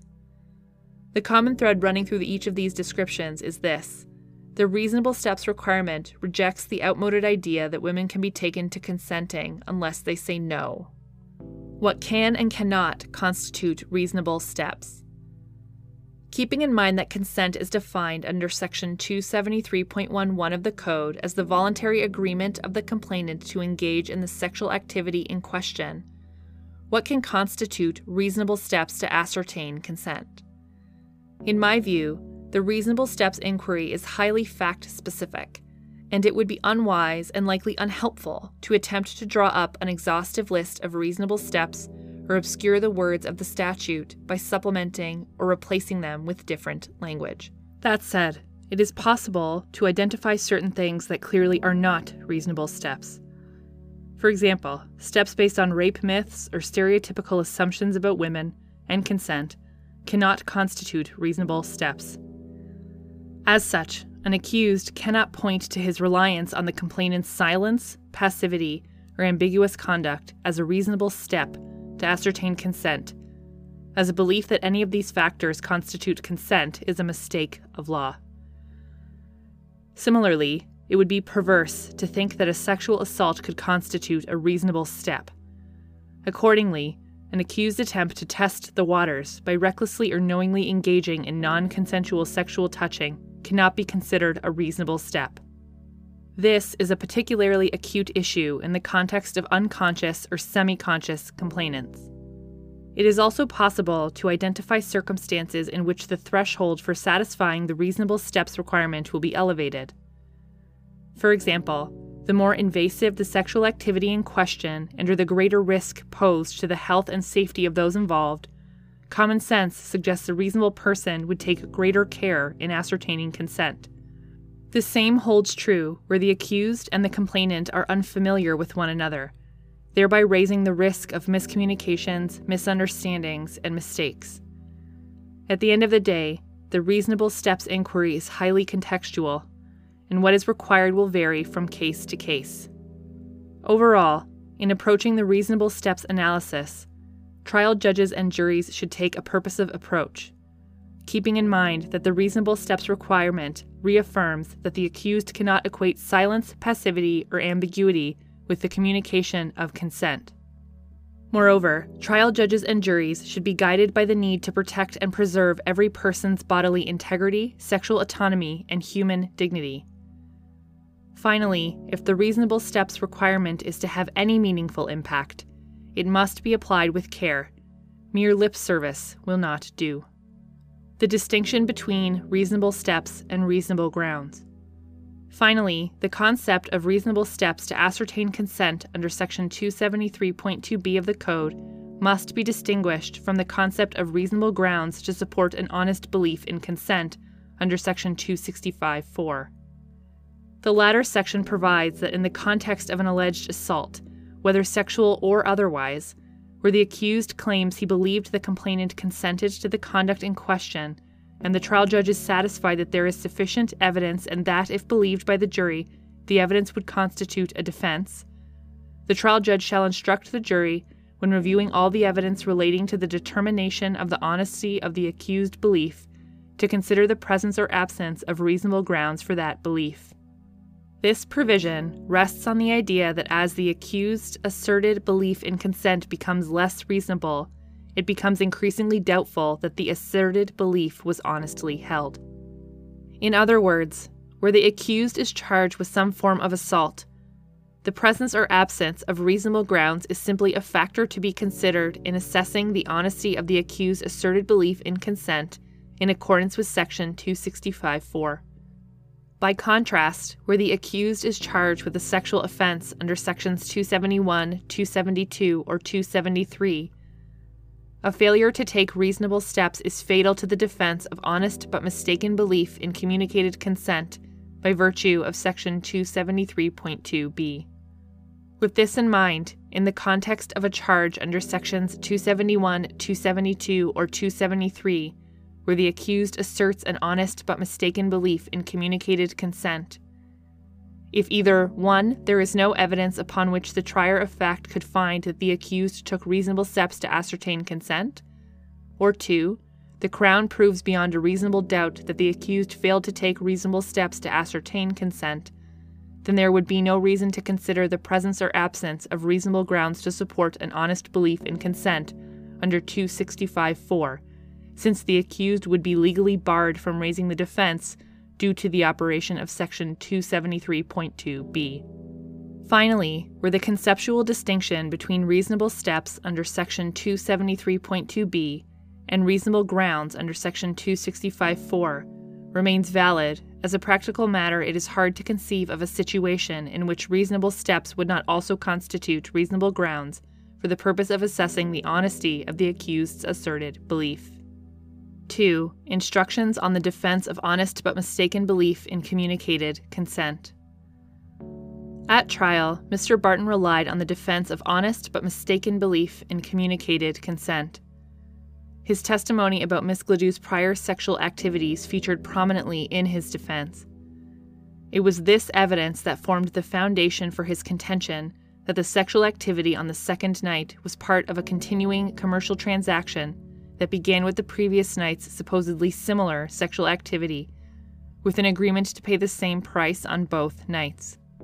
The trial judge instructed the jury that there was evidence before them that raised the defense of honest but mistaken belief in communicated consent. He explained that this defense is a mistake of fact defense and noted that they should consider whether there were any reasonable grounds for Mr. Barton's belief. He also told the jury that in assessing this defense, they should consider, among other things, Mr. Barton's testimony about his perceptions of Miss Gladue's verbal and nonverbal responses to the activity he said took place on the second night, as well as Mr. Barton's testimony about what occurred on the first night, and in particular his testimony that he and Miss Gladue had similar sexual encounters on that night. He further instructed the jury on reasonable steps under Section 273.2b of the Code, stating, You should consider whether the Crown has proven beyond a reasonable doubt that Mr. Barton failed to take reasonable steps in the circumstances known to him at the time to satisfy himself that Miss Gladue was consenting to the type of sexual activity he described in his testimony. However, the trial judge did not indicate that the reasonable steps requirement is a precondition to the defense of honest but mistaken belief in communicated consent. 3. Mistakes of law in Mr. Barton's defense. To the extent Mr. Barton may have honestly perceived Miss Gladue's consent due to a subjective misunderstanding of the law rather than a misperception of the facts, the defense of honest but mistaken belief in communicated consent would afford him no shelter. As I will develop, in my respectful view, the trial judge in this case erred by failing to inoculate the jury against mistakes of law masquerading as mistakes of fact. In particular, the legally erroneous notions of implied consent, broad advance consent, and propensity to consent discussed above each haunted the courtroom. These were issues raised by the Crown both at trial and before the Court of Appeal, and I am not persuaded that any procedural fairness concerns preclude this court from addressing them. Mr. Barton's defense rested largely on the notion that the sexual activity he said occurred on the first night led him to believe Miss Gladue consented on the second night. In particular, he gave evidence that he and Miss Gladue agreed on the price of $60 for everything on the first night, that they agreed on the same price on the second night, and that she knew what she was coming for. He considered the two nights as forming part of a continuing commercial transaction with supposedly similar sexual activities occurring on both nights. Further, defense counsel stressed that she's a prostitute and she's consenting to the sex, and that there were no groans of disagreement, in fact, only groans of agreement. And there were no signs that she was in disagreement. He reasonably believed that she was consenting. Respectfully, Mr. Barton's defense raised the specter of several mistakes of law. First of all, a belief that the absence of signs of disagreement could be substituted for affirmative communication of consent is a mistake of law. As already explained, Implied consent does not exist under Canadian sexual assault law. Further, a belief that prior similar sexual activities between the accused and the complainant, the complainant's status as a sex worker, or the accused's own speculation about what was going through the complainant's mind, could be substituted for communicated consent to the sexual activity in question at the time is a mistake of law. As a matter of law, consent must be specifically renewed and communicated for each sexual act. Moreover, a belief that the complainant could give broad advance consent to whatever the accused wanted to do to her is a mistake of law. Finally, the inference that the complainant's past sexual activities, by reason of their sexual nature, may make it more likely that she consented to the sexual activity in question, the first of the twin myths, is also a mistake of law. With respect, I am of the view that it was incumbent on the trial judge to caution the jury against acting on these mistakes of law. The absence of such an instruction had an immediate impact on the defense of honest but mistaken belief in communicated consent, as it allowed the defense to proceed while these mistakes of law were left unaddressed, thereby leaving the jurors without the necessary tools to engage in a proper analysis. This error was inextricably linked to the failure to hold a Section 276 hearing, which would have subjected the admissibility and permissible uses of the evidence of Miss Gladue's prior sexual history to rigorous scrutiny and assisted in filtering out the mistakes of law raised by Mr. Barton's defense. 4. Additional guidance on error of reality test and reasonable steps. Strictly speaking, the foregoing analysis is sufficient to demonstrate that the trial judge's instructions on the defense of honest but mistaken belief in communicated consent were deficient. However, in the interest of providing guidance for future cases, including the new trial on unlawful act manslaughter, that, for reasons I will explain later in these reasons, is necessary in this case, I would add the following brief comments. An accused who wishes to rely on the defense of honest but mistaken belief in communicated consent must first demonstrate that there is an air of reality to that defense. This necessarily requires that the trial judge consider whether there is any evidence upon which a reasonable trier of fact acting judicially could find 1. that the accused took reasonable steps to ascertain consent, and 2 that the accused honestly believed the complainant communicated consent. This court recently confirmed that where there is no evidence upon which the trier of fact could find that the accused took reasonable steps to ascertain consent, the defense of honest but mistaken belief in communicated consent must not be left with the jury. A number of provincial appellate decisions, including the Court of Appeals decision in this case, have reached the same conclusion. Accordingly, if there is no evidence upon which the trier of fact could find that the accused took reasonable steps to ascertain consent, then the defense of honest but mistaken belief in communicated consent has no air of reality and must not be left with the jury. This threshold analysis serves an important purpose. It keeps from the jury defenses that lack a sufficient evidentiary foundation, thereby avoiding the risk that the jury might improperly give effect to a defective defense. As such, contrary to what occurred at trial in this case, the air of reality test should not be ignored. By contrast, if there is an air of reality to the defense of honest but mistaken belief in communicated consent, including the reasonable steps requirement, then the defense should be left with the jury. The onus would then shift to the Crown to negative the defense, which could be achieved by proving beyond a reasonable doubt that the accused failed to take reasonable steps. The trial judge should instruct the jury as such, making it clear that the reasonable steps requirement is a precondition to the defense. In addition, the trial judge should explain, as a matter of law, the type of evidence that can and cannot constitute reasonable steps, making sure any steps that are grounded in mistakes of law are relegated to the latter category. Where the Crown does not prove beyond a reasonable doubt that the accused failed to take reasonable steps, that does not lead automatically to an acquittal. In those circumstances, the trial judge should instruct the jury that they are required, as a matter of law, to go on to consider whether the Crown has nonetheless proven beyond a reasonable doubt that the accused did not have an honest but mistaken belief in communicated consent. This requirement flows from the fact that the defense is ultimately one of an honest but mistaken belief in communicated consent, not one of reasonable steps. Ultimately, if the Crown fails to disprove the defense beyond a reasonable doubt, then the accused would be entitled to an acquittal. 5. Determination of the sexual activity in question. To provide guidance for future cases, I wish to make several observations on the trial judge's instructions to the jury on the sexual activity in question. At trial, the defense conceded that Mr. Barton caused Miss Gladue's death. With that point conceded, a key issue for the jury was what sexual activity took place. That is, what was the sexual activity in question, under Section 273.11 of the Code. The answer to that question would then frame the rest of the analysis. Did Miss Gladue subjectively consent to that particular sexual activity? If not, did Mr. Barton honestly believe she communicated consent to that particular sexual activity at the time it occurred? Several parts of the trial judge's charge suggested to the jury that they were effectively bound to accept Mr. Barton's version of events regarding the sexual activity in question. For example, the trial judge stated, For there have to have been a sexual assault, you will have to decide if Miss Gladue consented to the type of sexual activity described and demonstrated by Mr. Barton in his testimony. There is some evidence that Cindy Gladue consented to the application of some force by Mr. Barton, including sexual activity and to the activity described by Mr. Barton in his testimony.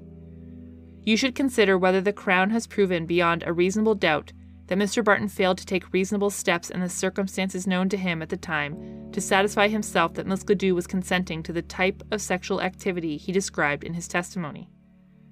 When you are considering whether Mr. Barton honestly believed that Cindy Gladue was capable of consenting to the touching described by Mr. Barton in his testimony. Respectfully, these instructions were problematic.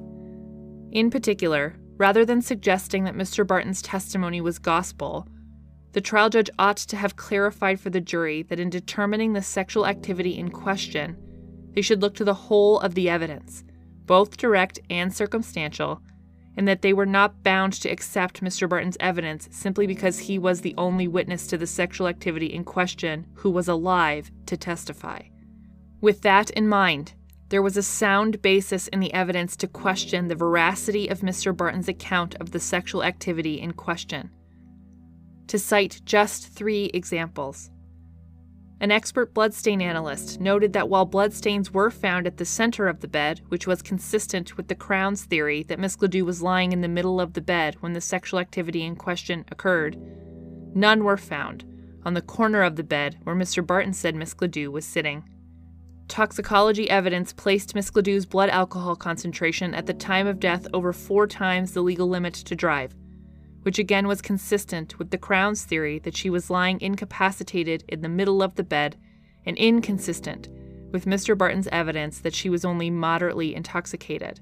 And the sexual activity in question was evidently so forceful and violent as to be lethal, which calls into question whether Miss Gladue consented and acted in the way Mr. Barton described. However, the Crown did not appeal on this basis, so for reasons of procedural fairness, I will not consider whether the deficient instructions on the sexual activity in question amounted to misdirection.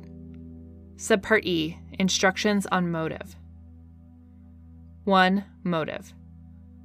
Motive is ulterior intention. It is the end for which the crime is committed. In most criminal matters, to establish the mental element of the offense, the Crown need not prove motive. Instead, what it must prove is intent, i.e., the exercise of free will to use particular means to produce a particular result. As explained in Lewis, where motive does not form an essential element of the offense, the necessity of charging a jury on motive falls along a continuum. At one end of the continuum are cases where the evidence as to identify the offender is purely circumstantial, and proof of motive on the part of the Crown is so essential that referencing must be made to motive in charging the jury. At the other end of the continuum are cases where there is proven absence of motive. In such cases, the trial judge must charge on motive, as the proven absence of motive is ordinarily an important factor favoring the accused. But between these two poles, the necessity to charge on motive depends upon the course of the trial and the nature and probative value of the evidence adduced. And in these cases, a substantial discretion must be left to the trial judge.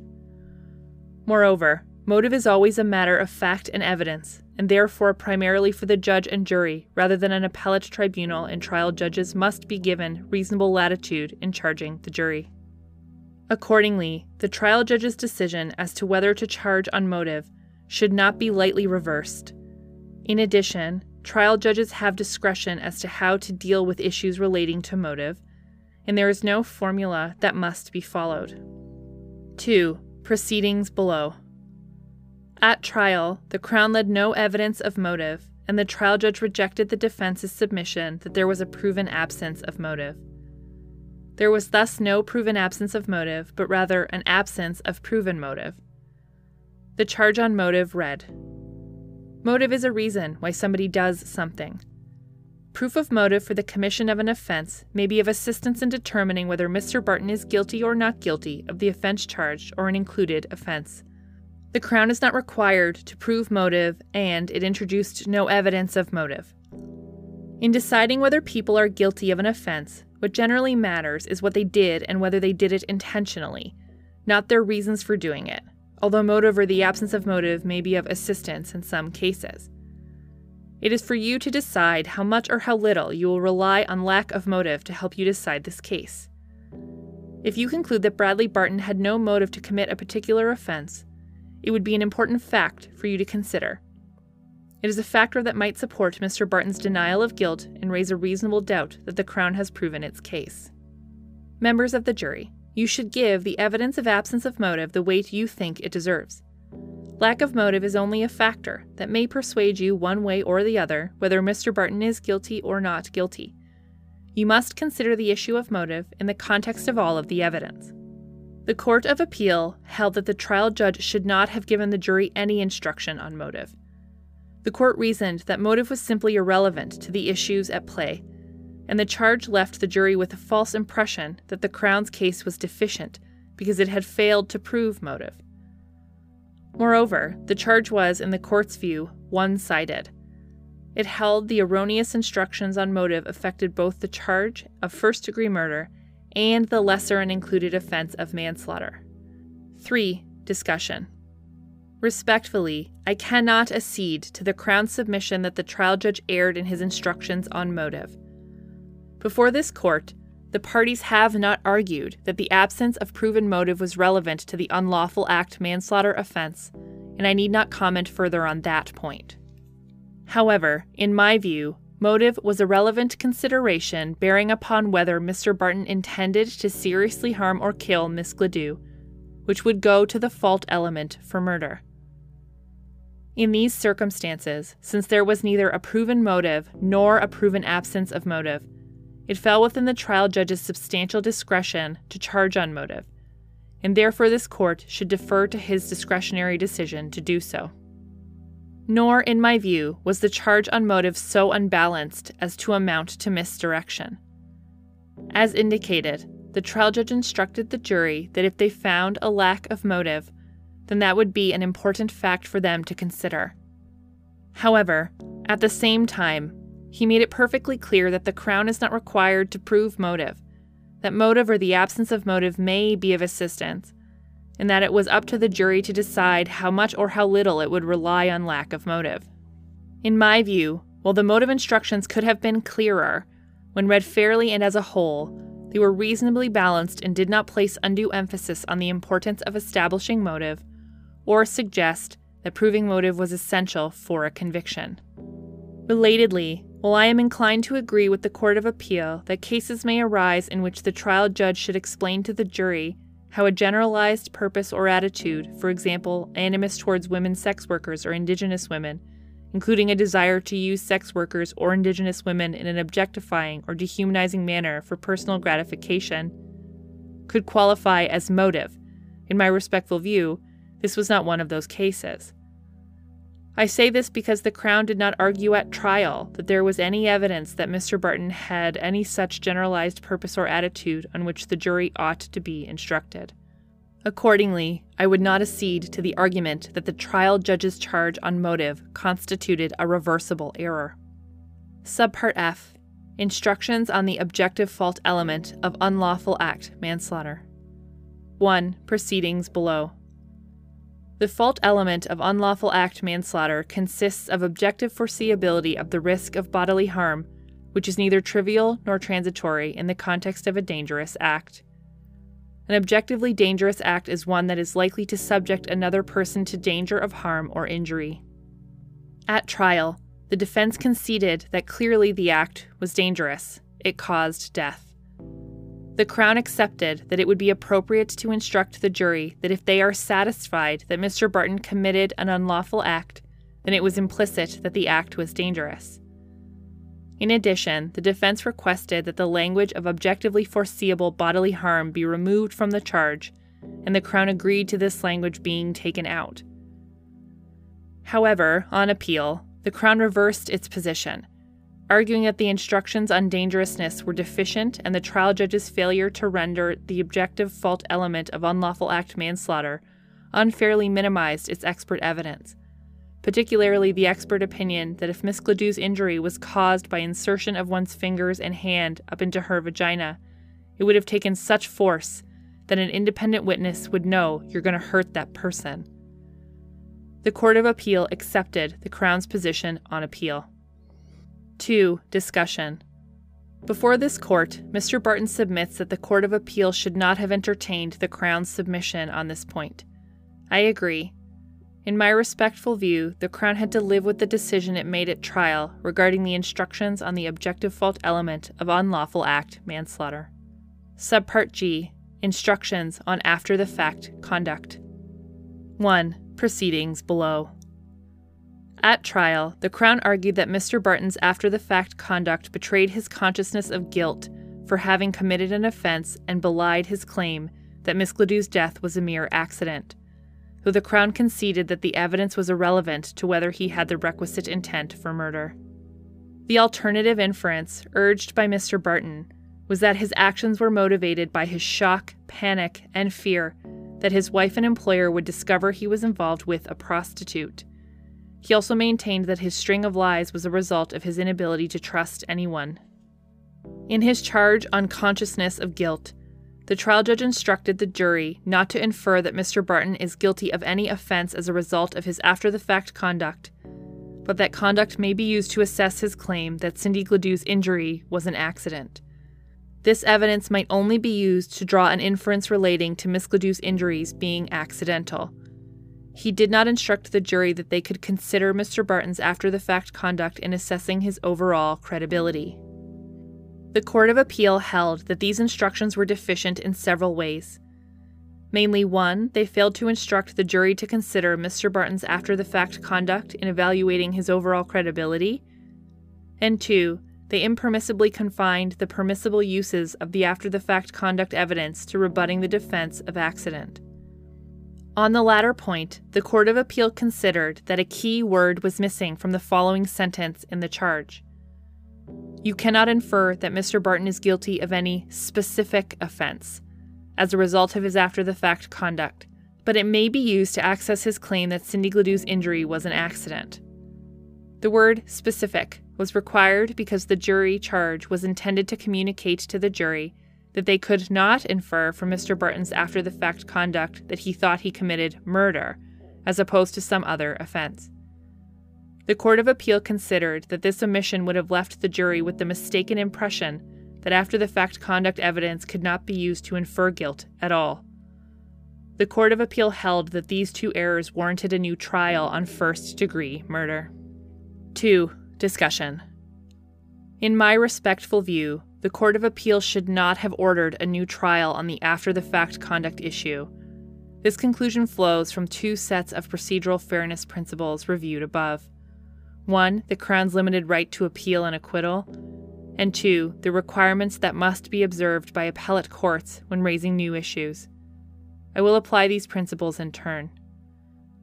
First, the Crown was actively involved in drafting the jury charge and, in fact, requested an instruction nearby identical to language that, according to the Court of Appeal, amounted to reversible misdirection. Further, at no point did the Crown request a specific instruction directing the jury to consider Mr. Barton's after the fact conduct in assessing his credibility. Instead, the Crown actively assisted in drafting the charge, vetted the final draft, and did not object. In short, the Crown not only gave its blessing to the alleged error, it largely created it. As Appeal Justice Doherty wrote in The Queen and Bouchard, when the trial judge's instructions are consistent with the instructions worked out by counsel and the trial judge in the pre charge conference, and counsel has no objections after the charge is delivered, it is an understatement to describe counsel's silence as merely a failure to object. Moreover, the Crown did not target the instructions on after the fact conduct in its notice of appeal or factum before the Court of Appeal. Instead, as I will explain, the Court of Appeal raised the issue on its own motion. Second, although the Court of Appeal notified the parties at the outset of the hearing that it would raise new issues, it did not specify the precise nature of those issues or indicate whether one or more could result in Mr. Barton's acquittal being set aside. Further, although the issues relating to the charge on the after the fact conduct had evidently crystallized before the hearing began, the court did not advise defense counsel of its concerns prior to the hearing. As a result, defense counsel was not in a position to seek an adjournment to consider the issue and potentially provide further written submissions. The court then allowed the Crown to advance certain arguments on after the fact conduct for the first time in reply submissions. And at the end of the hearing, the court indicated that there was no need for further written argument. In my respectful view, applying Mian, this was an instance in which it was necessary to request supplementary written submissions from both parties, whether before or after the hearing, particularly since the after the fact conduct issue put Mr. Barton's acquittal on the line. For these reasons, I am respectfully of the view that the Court of Appeal should not have ordered a new trial based on the alleged deficiencies in after the fact conduct instructions. Further, I would not entertain the Crown's arguments on the after the fact conduct instructions here. Lastly, though I need not finally decide the issue, I am skeptical of the Crown's arguments that the trial judge's instructions on after the fact conduct were so defective as to amount to a reversible error. I say this for three main reasons. First, beginning with the absence of a specific instruction linking Mr. Barton's after the fact conduct to his overall credibility, this court's jurisprudence confirms that after the fact conduct can be used to impugn the accused credibility. That said, I am not persuaded the jury would have failed to recognize, as a matter of common sense, that the fact Mr. Barton admittedly told a string of lies following Miss Gladue's death could be considered in assessing his overall credibility. Much, of course, would depend on the jury's assessment of Mr. Barton's explanations for his having told these lies. Assuming his explanations were rejected as untruthful, then, in line with the trial judge's general instructions on assessing credibility, the jurors would have recognized that a person who lies is less worthy of belief. To suggest otherwise is to assume jurors leave their common sense at the door when they enter the courtroom. Furthermore, I observe that the Crown never requested a specific instruction linking Mr. Barton's after the fact conduct to his credibility, nor has it suggested, whether before this court or the courts below, that his after the fact conduct had any bearing whatsoever on whether he had the requisite intent for murder. To the contrary, Crown Counsel stressed that I want to make sure that after the fact conduct goes to his position that it is an accident, not intention for murder or manslaughter. Second, while the trial judge's failure to include the word specific in his charge was undoubtedly an error, I doubt this omission irreparably tainted the charge. In assessing the seriousness of this error, it must be borne in mind that a charge should not be endlessly dissected and subjected to minute scrutiny and criticism. An appellate court must examine the alleged error in the context of the entire charge and of the trial as a whole, and at the end of the day, it is the overall effect of the charge that matters. With these principles in mind, I note that the trial judge's charge on after the fact conduct contained a number of passages that are both clear and free from legal error, including the following. The Crown's position is that the after the fact conduct evidence is circumstantial evidence that can lead you to conclude that Mr. Barton is guilty of criminal conduct as opposed to having caused Miss Gladue's death by accident. You must not infer Mr. Barton's guilt from his after the fact conduct unless, when you consider it along with all the other evidence, you are satisfied that it is consistent with his guilt and is inconsistent with any other reasonable conclusion. Evidence of after the fact conduct has only an indirect bearing on the issue of Mr. Barton's guilt. You must be careful about inferring his guilt from this evidence because there might be other explanations for his conduct. And, you cannot use the after the fact conduct evidence to draw any conclusion as to which of the available offenses Mr. Barton might be guilty of. In my view, when read fairly and as a whole, the trial judge's charge on after the fact conduct adequately, albeit imperfectly, conveyed to the jury that they could consider Mr. Barton's after the fact conduct in assessing guilt and equipped them to do so. Third, it is telling that the Crown not only vetted and approved the instructions on after the fact conduct, but also helped shape those instructions. As indicated, when assessing whether an alleged error in a jury charge warrants appellate intervention, the failure to object says something about both the overall accuracy of the jury instructions and the seriousness of the alleged misdirection. And this is particularly the case when counsel has specifically endorsed the instruction in question. Not only that, but the Crown did not even target the instructions on after the fact conduct in its notice of appeal or factum before the Court of Appeal, and when the court raised the matter for the first time, Crown Counsel requested additional time to research the issue. In sum, in light of the Crown's conduct in the courts below, it can hardly be said that the alleged errors were glaring and serious. Accordingly, while I need not finally decide on the matter, I am inclined to view that the trial judge's instructions on after the fact conduct, while imperfect, were not so defective as to amount to reversible error. Regardless, any deficiencies in those instructions can be rectified by the trial judge presiding over the new trial on unlawful act manslaughter, to which I now turn. Subpart H New Trial. Having addressed the key substantive issues on appeal, I come to the question of remedy. Is a new trial warranted? If so, on what offense? Murder, manslaughter, or both? In considering these questions, this court must keep in mind that a jury acquittal is not set aside lightly. To secure a new trial, the Crown bears a heavy burden it must demonstrate that the error or errors in question might reasonably be thought, in the concrete reality of the case at hand, to have had a material bearing on the acquittal. A mere hypothetical possibility that the accused would have been convicted but for the error or errors will not suffice. However, the Crown is not required to demonstrate that the verdict would necessarily have been different. 1. A new trial on unlawful act manslaughter is warranted. To acquit Mr. Barton of unlawful act manslaughter, the jury had to resolve the central questions of whether Miss Gladue subjectively consented to the sexual activity in question, in accordance with Section 273.11 of the Code, and if not, whether Mr. Barton honestly but mistakenly believed she communicated her consent to that sexual activity at the time it occurred. In my view, the failure to implement the Section 276 regime carried a significant risk that the jury would, whether consciously or unconsciously, engage in impermissible forms of reasoning on these central issues, thereby irreparably tainting the truth seeking process. In the context of this particular case, which involved an Indigenous woman who engaged in sex work and who was not alive to tell the jury her side of the story, this error was particularly grave, as the risk of prior sexual activity evidence being used improperly thereby compromising the truth seeking function of the courts, was exceptionally high. Without proper instruction, the jury was left to cobble together its own unstated rules about how it would use this evidence.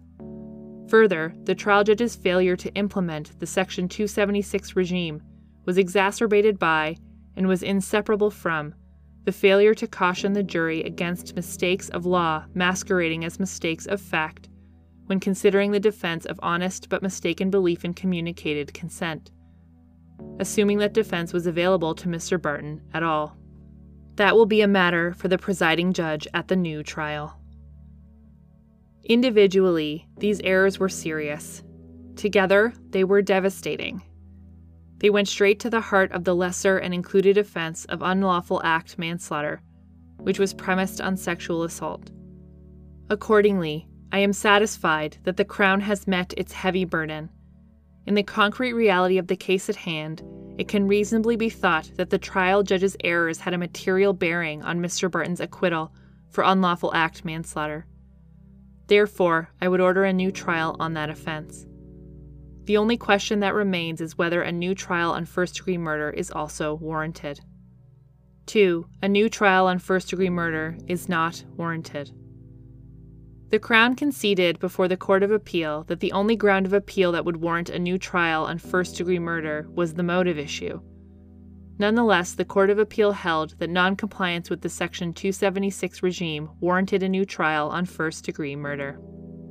Reversing its position from the one it took before the Court of Appeal, the Crown now argues that the entire charge was tainted by the failure to observe the requirements of Section 276. Respectfully, for three main reasons, I cannot agree. First, the Crown's case on first degree murder hinged on a relatively straightforward factual question Did Mr. Barton cut Miss Gladue using a sharp object? Indeed, the Crown stressed in its closing submissions to the jury that the major determination for you in this case is whether Mr. Barton used a knife. If he did, then the only question was whether he had the requisite mental element for murder, and keeping in mind the common sense inference that a person generally intends the natural and probable consequences of his or her actions, the trial judge rightly noted that it would not be much of a stretch to conclude that there was an intention to harm or injure her. However, if the jury was not satisfied that Mr. Barton cut Miss Gladue, then the charge of murder could not be sustained a point conceded by the Crown at trial. The court made a tactical choice to focus its efforts on developing its theory that Mr. Barton cut Miss Gladue using a sharp object. Absent evidence of a murder weapon, the Crown's murder case turned primarily on its expert evidence that Miss Gladue's fatal wound was cut. Evidently, the jury was not persuaded.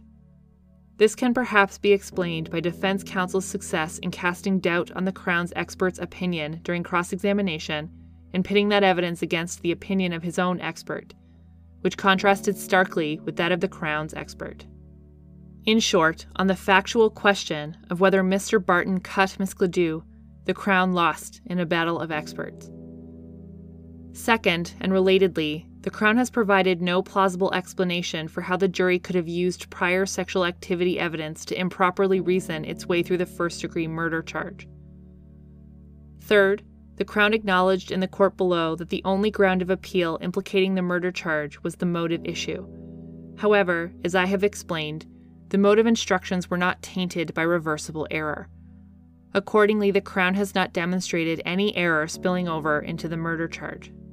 Assuming, however, for the sake of argument, that the trial judge did err by instructing the jury on motive because motive was simply irrelevant to the issues in play, I am not satisfied that the error would meet the stringent Graveline threshold.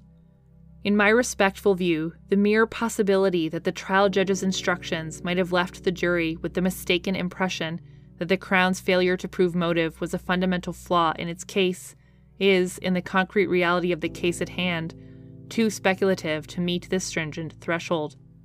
This is particularly so given the trial judge's instruction that the Crown is not required to prove motive, and given that, at the end of the day, the murder charge hinged largely on the expert evidence bearing on whether Miss Gladue's fatal wound was caused by a sharp object.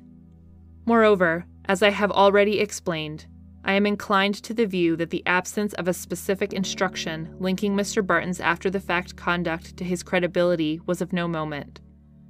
Further, in relation to the murder charge, I would reiterate that the Crown has not suggested, whether before this court or the courts below, that Mr. Barton's after the fact conduct had any bearing whatsoever on whether he had the requisite intent for murder. To the contrary, Crown Counsel stressed at trial I want to make sure that after the fact conduct goes to his position that this is an accident, not intention for murder or manslaughter. As for the possibility raised by my colleagues, Justices Abella and Karakatsanis, that because Miss Gladue was referred to as native and a prostitute during the trial, the jury might have acquitted Mr. Barton of murder, inexorably manslaughter as well, on the basis of reasoning that it was tainted by conscious or unconscious racial prejudice or reliance on racist stereotypes. I respectfully take issue with my colleague's approach. As a matter of procedural fairness, this issue was not raised as a ground of appeal before the Court of Appeal, nor did the Crown request a specific instruction designed to address this matter at trial. In these circumstances, I question the propriety of raising this issue as a basis for ordering a new trial on murder. Be that as it may, while I accept that there is always a risk that conscious or unconscious bias will seep into a juror's analysis, in this case, there was a simple and obvious explanation for why the jury unanimously acquitted Mr. Barton of murder that does not require this court to speculate about the potential influence of conscious or unconscious bias. The Crown chose to rest its theory of murder on the notion that Mr. Barton cut Miss Gladue using a sharp object. That theory depended largely on the expert evidence it called, evidence which suffered from gaps and holes which rendered it less than compelling. Hence, this was by no means a case in which we are left wondering how 12 independent jurors could have acquitted Mr. Barton of murder without resorting to reasoning based on conscious or unconscious bias. To the contrary, there was a perfectly legitimate explanation for the acquittal that does not involve impermissible reasoning. The Crown's theory simply did not hold up under scrutiny. I further note that when sworn in, all 12 jurors took an oath that they would perform their duties in a fair, impartial, and unbiased manner, and that they would render a true verdict according to evidence. The trial judge reminded the jurors of this in his final instructions. He explained that they must examine the evidence without sympathy or prejudice for or against anyone involved in these proceedings, and that this means you must now make good on your promise to put aside whatever biases or prejudices you may hold or feel. Admittedly, these safeguards are not a panacea, and I acknowledge that specific instructions addressing particular types of prejudice can provide an additional layer of protection going forward. That said, we should not be too quick to assume that they play no role in fostering impartial and unbiased reasoning. To conclude otherwise would be to assume that such instructions, which have been repeated to juries throughout the ages, were of no value and amounted to little more than lip service. I refuse to go there. To do so would be to lose sight of the well established jurisprudence of this court, expressing our strong faith in the institutions of jury and our firmly held belief that juries perform their duties according to the law and the instructions they are given. This is not a form of blind faith.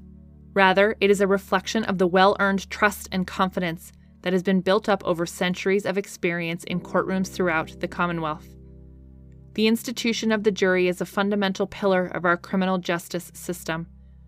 We erode our confidence in this bedrock institution at our own peril. For these reasons, I conclude that a new trial on the murder charge is not warranted. In my view, in the circumstances of this case, it would be contrary to the principle against double jeopardy enshrined in Section 11H of the Charter to force Mr. Barton to face a second trial on the first degree murder charge. Subpart I Other Issues. While the reasons outlined above are sufficient to dispose of the appeal, I wish to make a few brief comments on several additional issues. To be clear, I offer these remarks solely for the purpose of promoting greater clarity in the law and providing guidance for future cases, including the new trial in this case. 1. Vitiation of consent to sexual activity for public policy reasons.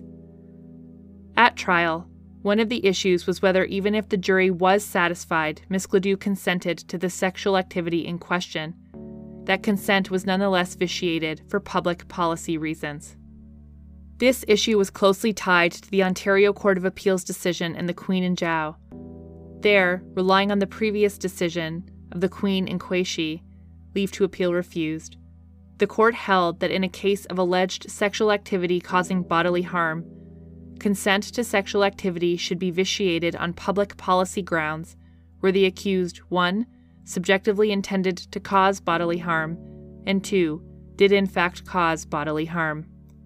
In the present case, the Crown, the defense, and the trial judge all proceeded on the basis that the holding in Zhao applied in Alberta. The Court of Appeal, by contrast, declined to rule on the matter. In my view, for a number of reasons, this is not the right case in which to decide whether consent to sexual activity should be vitiated where the accused intentionally caused bodily harm in the course of otherwise consensual sexual activities.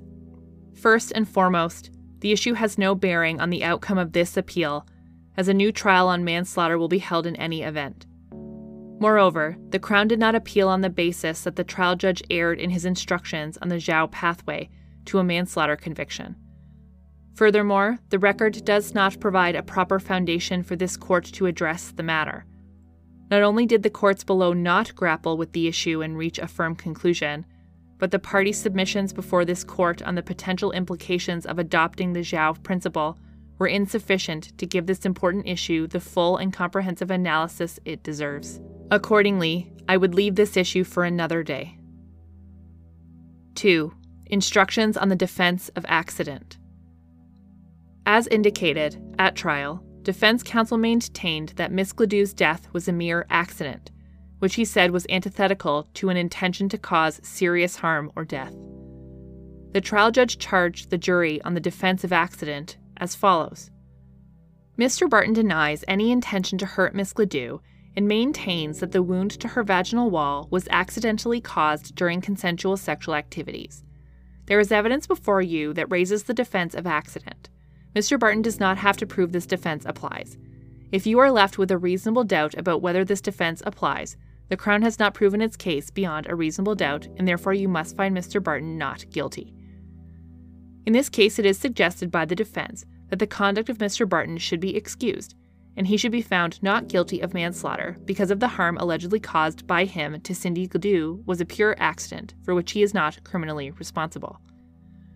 The defense of accident may succeed in these circumstances if, at the time the offenses allegedly occurred, Mr. Barton was not engaged in an unlawful act. For these purposes, an accident is an unintentional and unexpected occurrence that produces hurt or loss. You must determine from the evidence whether there is reasonable doubt that the harm to Cindy Gladue came about unintentionally and unexpectedly as a result of the conduct of Bradley Barton. If it did, and if it was not otherwise the product of an unlawful act, he is entitled to be found not guilty. The Court of Appeal found these instructions to be deficient in various respects. Among other things, the court noted that Mr. Barton's conduct in repeatedly thrusting his hand into Miss Gladue's vagina was no accident, it was volitional. The court also stressed that, in light of the approach taken at trial, Mr. Barton's claim that he did not subjectively intend or foresee Miss Gladue's death would have gone only to the issues of vitiation of consent for public policy reasons, but the trial judge did not make this clear to the jury. In my view, it is neither necessary nor appropriate for this court to consider whether the trial judge's instructions on accident gave rise to a reversible error.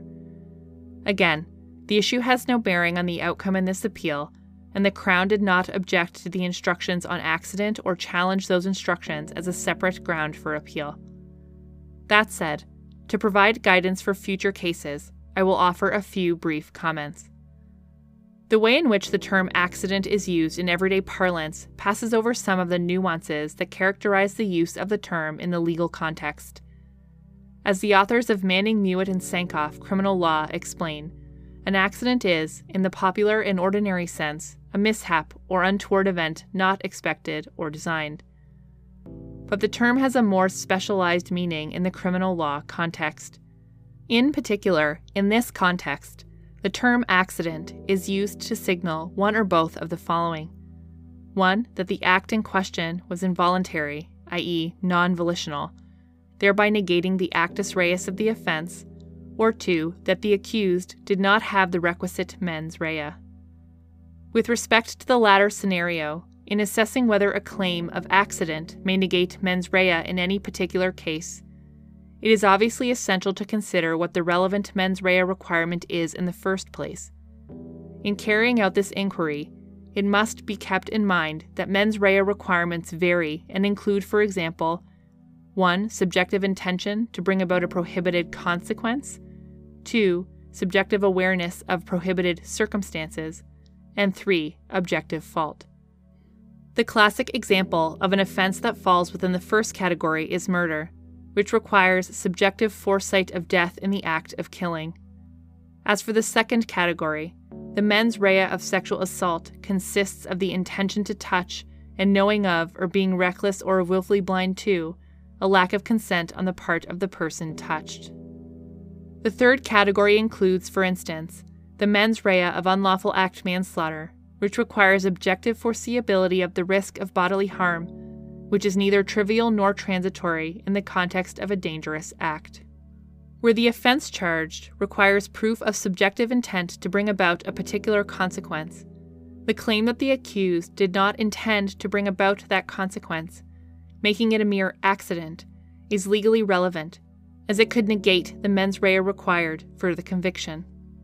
By contrast, where the offense only requires a subjective awareness of particular circumstances, an accused claim that the consequences of his act, such as injury to another, were unintentional and unexpected, making those consequences a mere accident, is naturally of no assistance.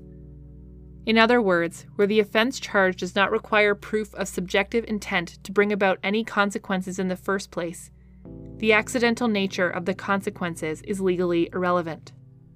Finally, if the offense requires proof of objective fault, for instance, that the prohibited consequence was objectively foreseeable, then a claim of accident could negate that fault element if the prohibited consequence was such a chance occurrence that the trier of fact is left in a state of reasonable doubt as to whether objectively it was foreseeable.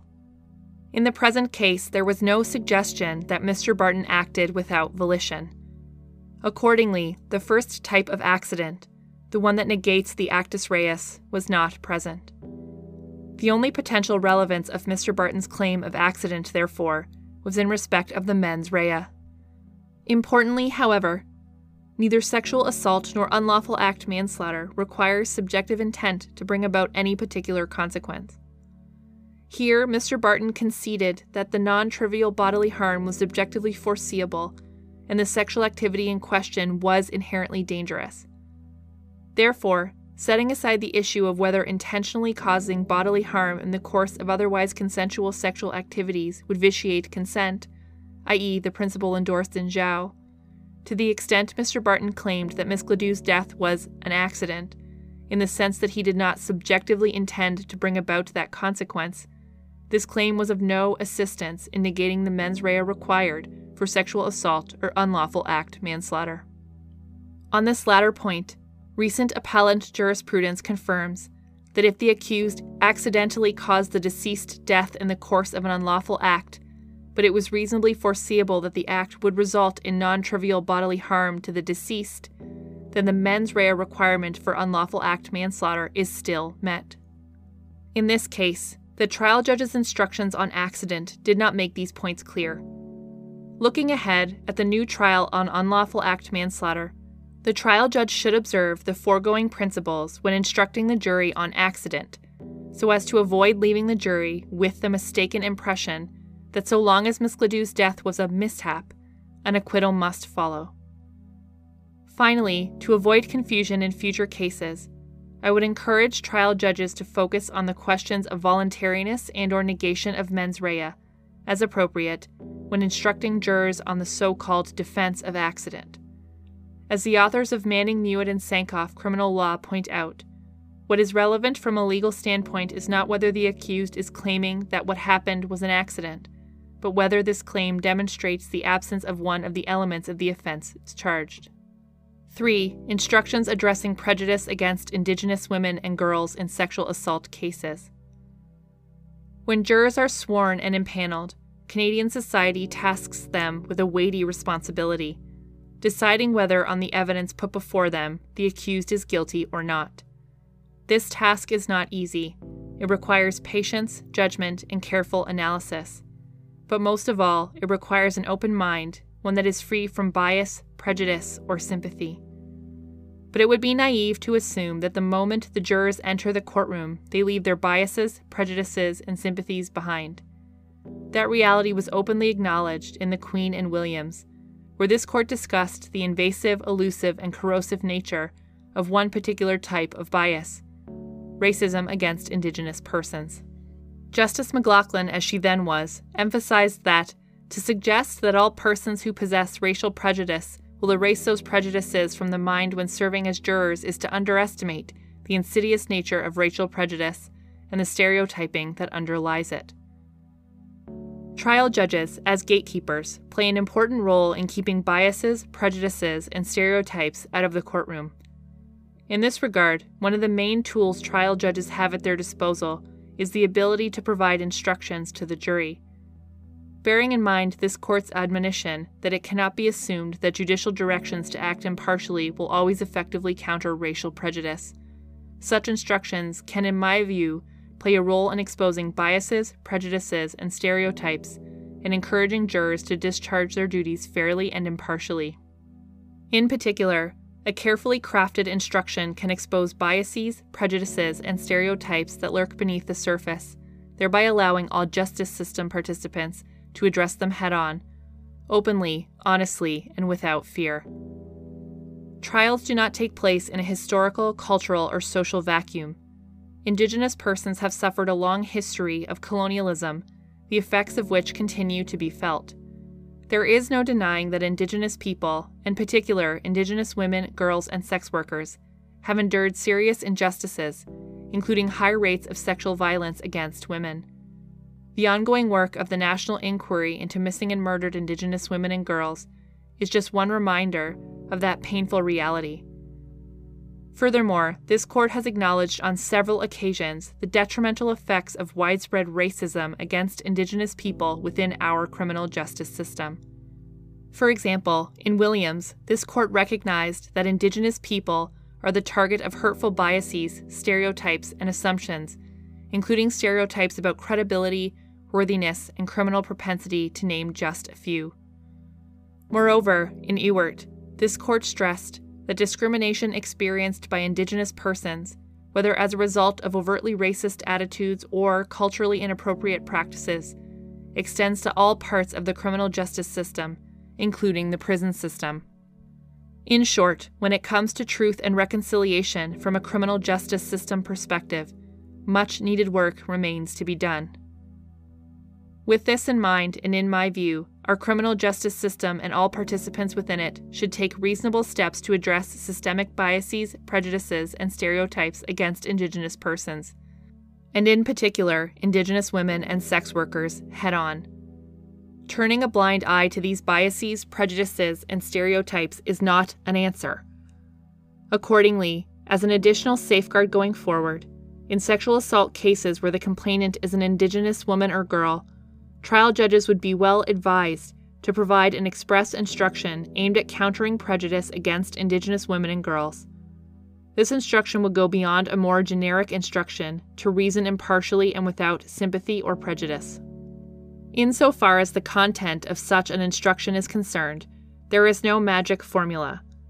In my view, trial judges should be given discretion to tailor the instructions to the particular circumstances preferably after having consulted with the Crown and the defense. In a case like the present, the trial judge might consider explaining to the jury that Indigenous people in Canada, and in particular Indigenous women and girls, have been subjected to a long history of colonization and systemic racism, the effects of which continue to be felt. The trial judge might also dispel a number of troubling stereotypical assumptions about Indigenous women who perform sex work including that such persons are not entitled to the same protections the criminal justice system promises other Canadians, are not deserving of respect, humanity, and dignity, are sexual objects for male gratification, need not be given consent to sexual activity and are available for the taking, assume the risk of any harm that befalls them because they engage in a dangerous form of work, and are less credible than other people. An instruction of this nature supports several core concepts upon which our justice system rests, including substantive equality, which represents the animating norm of Section 15 of the Charter, the court's truth seeking function, the right to an impartial tribunal, protected under Section 7 and 11d of the Charter, and, relatedly, trial fairness, which is already indicated must be assessed from both the perspective of the accused and of society more broadly. With regard to trial fairness, it is worth emphasizing that any instruction given must not privilege the rights of the complainant over those of the accused.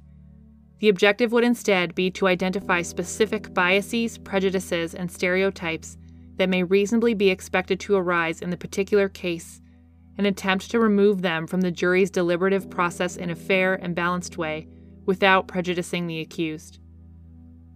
In sum, to better ensure Indigenous women and girls receive the full protection and benefit of the law in sexual assault cases, our criminal justice system should take reasonable steps to address biases, prejudices, and stereotypes against Indigenous women and girls openly, honestly, and without fear. While the type of instruction identified above is by no means a perfect solution to ridding our courts and Canadian society more broadly of biases, prejudices, and stereotypes against Indigenous women and girls, it represents a step forward. 4. Language used to address Ms. Gladue at trial. With the foregoing discussion in mind, I wish to comment briefly on the language used to refer to Ms. Gladue at trial. Witnesses, Crown Counsel, and Defense Counsel all repeatedly referred to Ms. Gladue as a Native girl or Native woman by the Court of Appeals count approximately 26 times.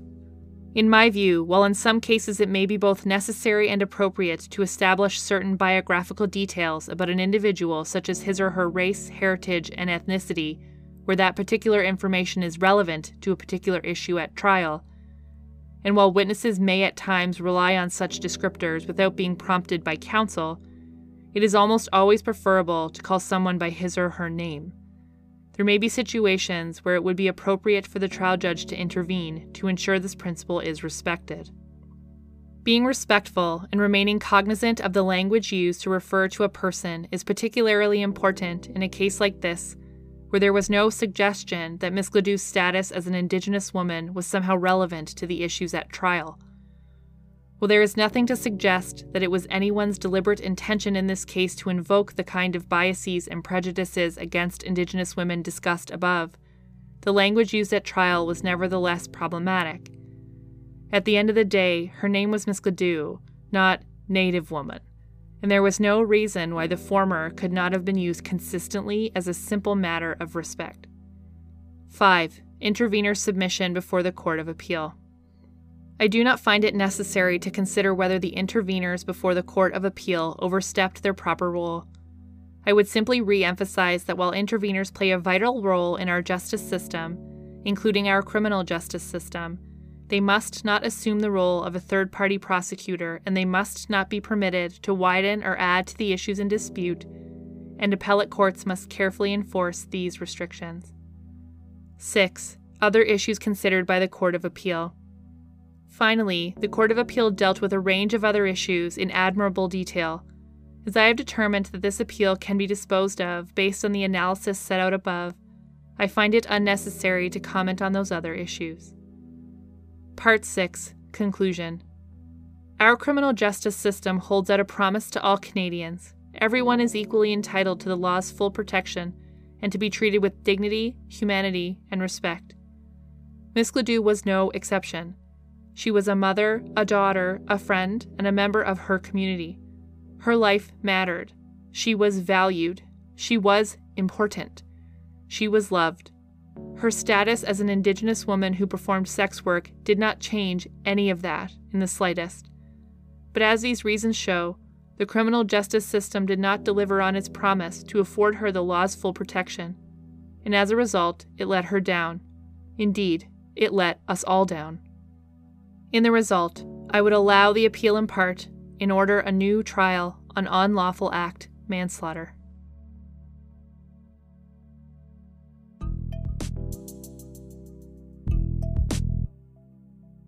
Thanks for the listen, friend. I hope you're able to enjoy that case and learn something new from it. Legal Listening is founded by Zach Battiston and Carly Lyons. It is hosted by Zach Battiston, Carly Lyons, and you, our listeners. Executive produced by Zach Battiston, Carly Lyons, and Anthony Radomile. Audio engineering by Anthony Radomile. Graphic design by Julie Lundy. Check her out online at julielundyart.com. And music done by Matt Radomile at radandkel.com. At Legal Listening, we're always open to new ideas, suggestions, and of course, guest readers. Check us out on Twitter at Legal Listening or online at legallistening.com. Legal Listening, where audio obiter is our thing. We'll catch you in the next case. Bye now.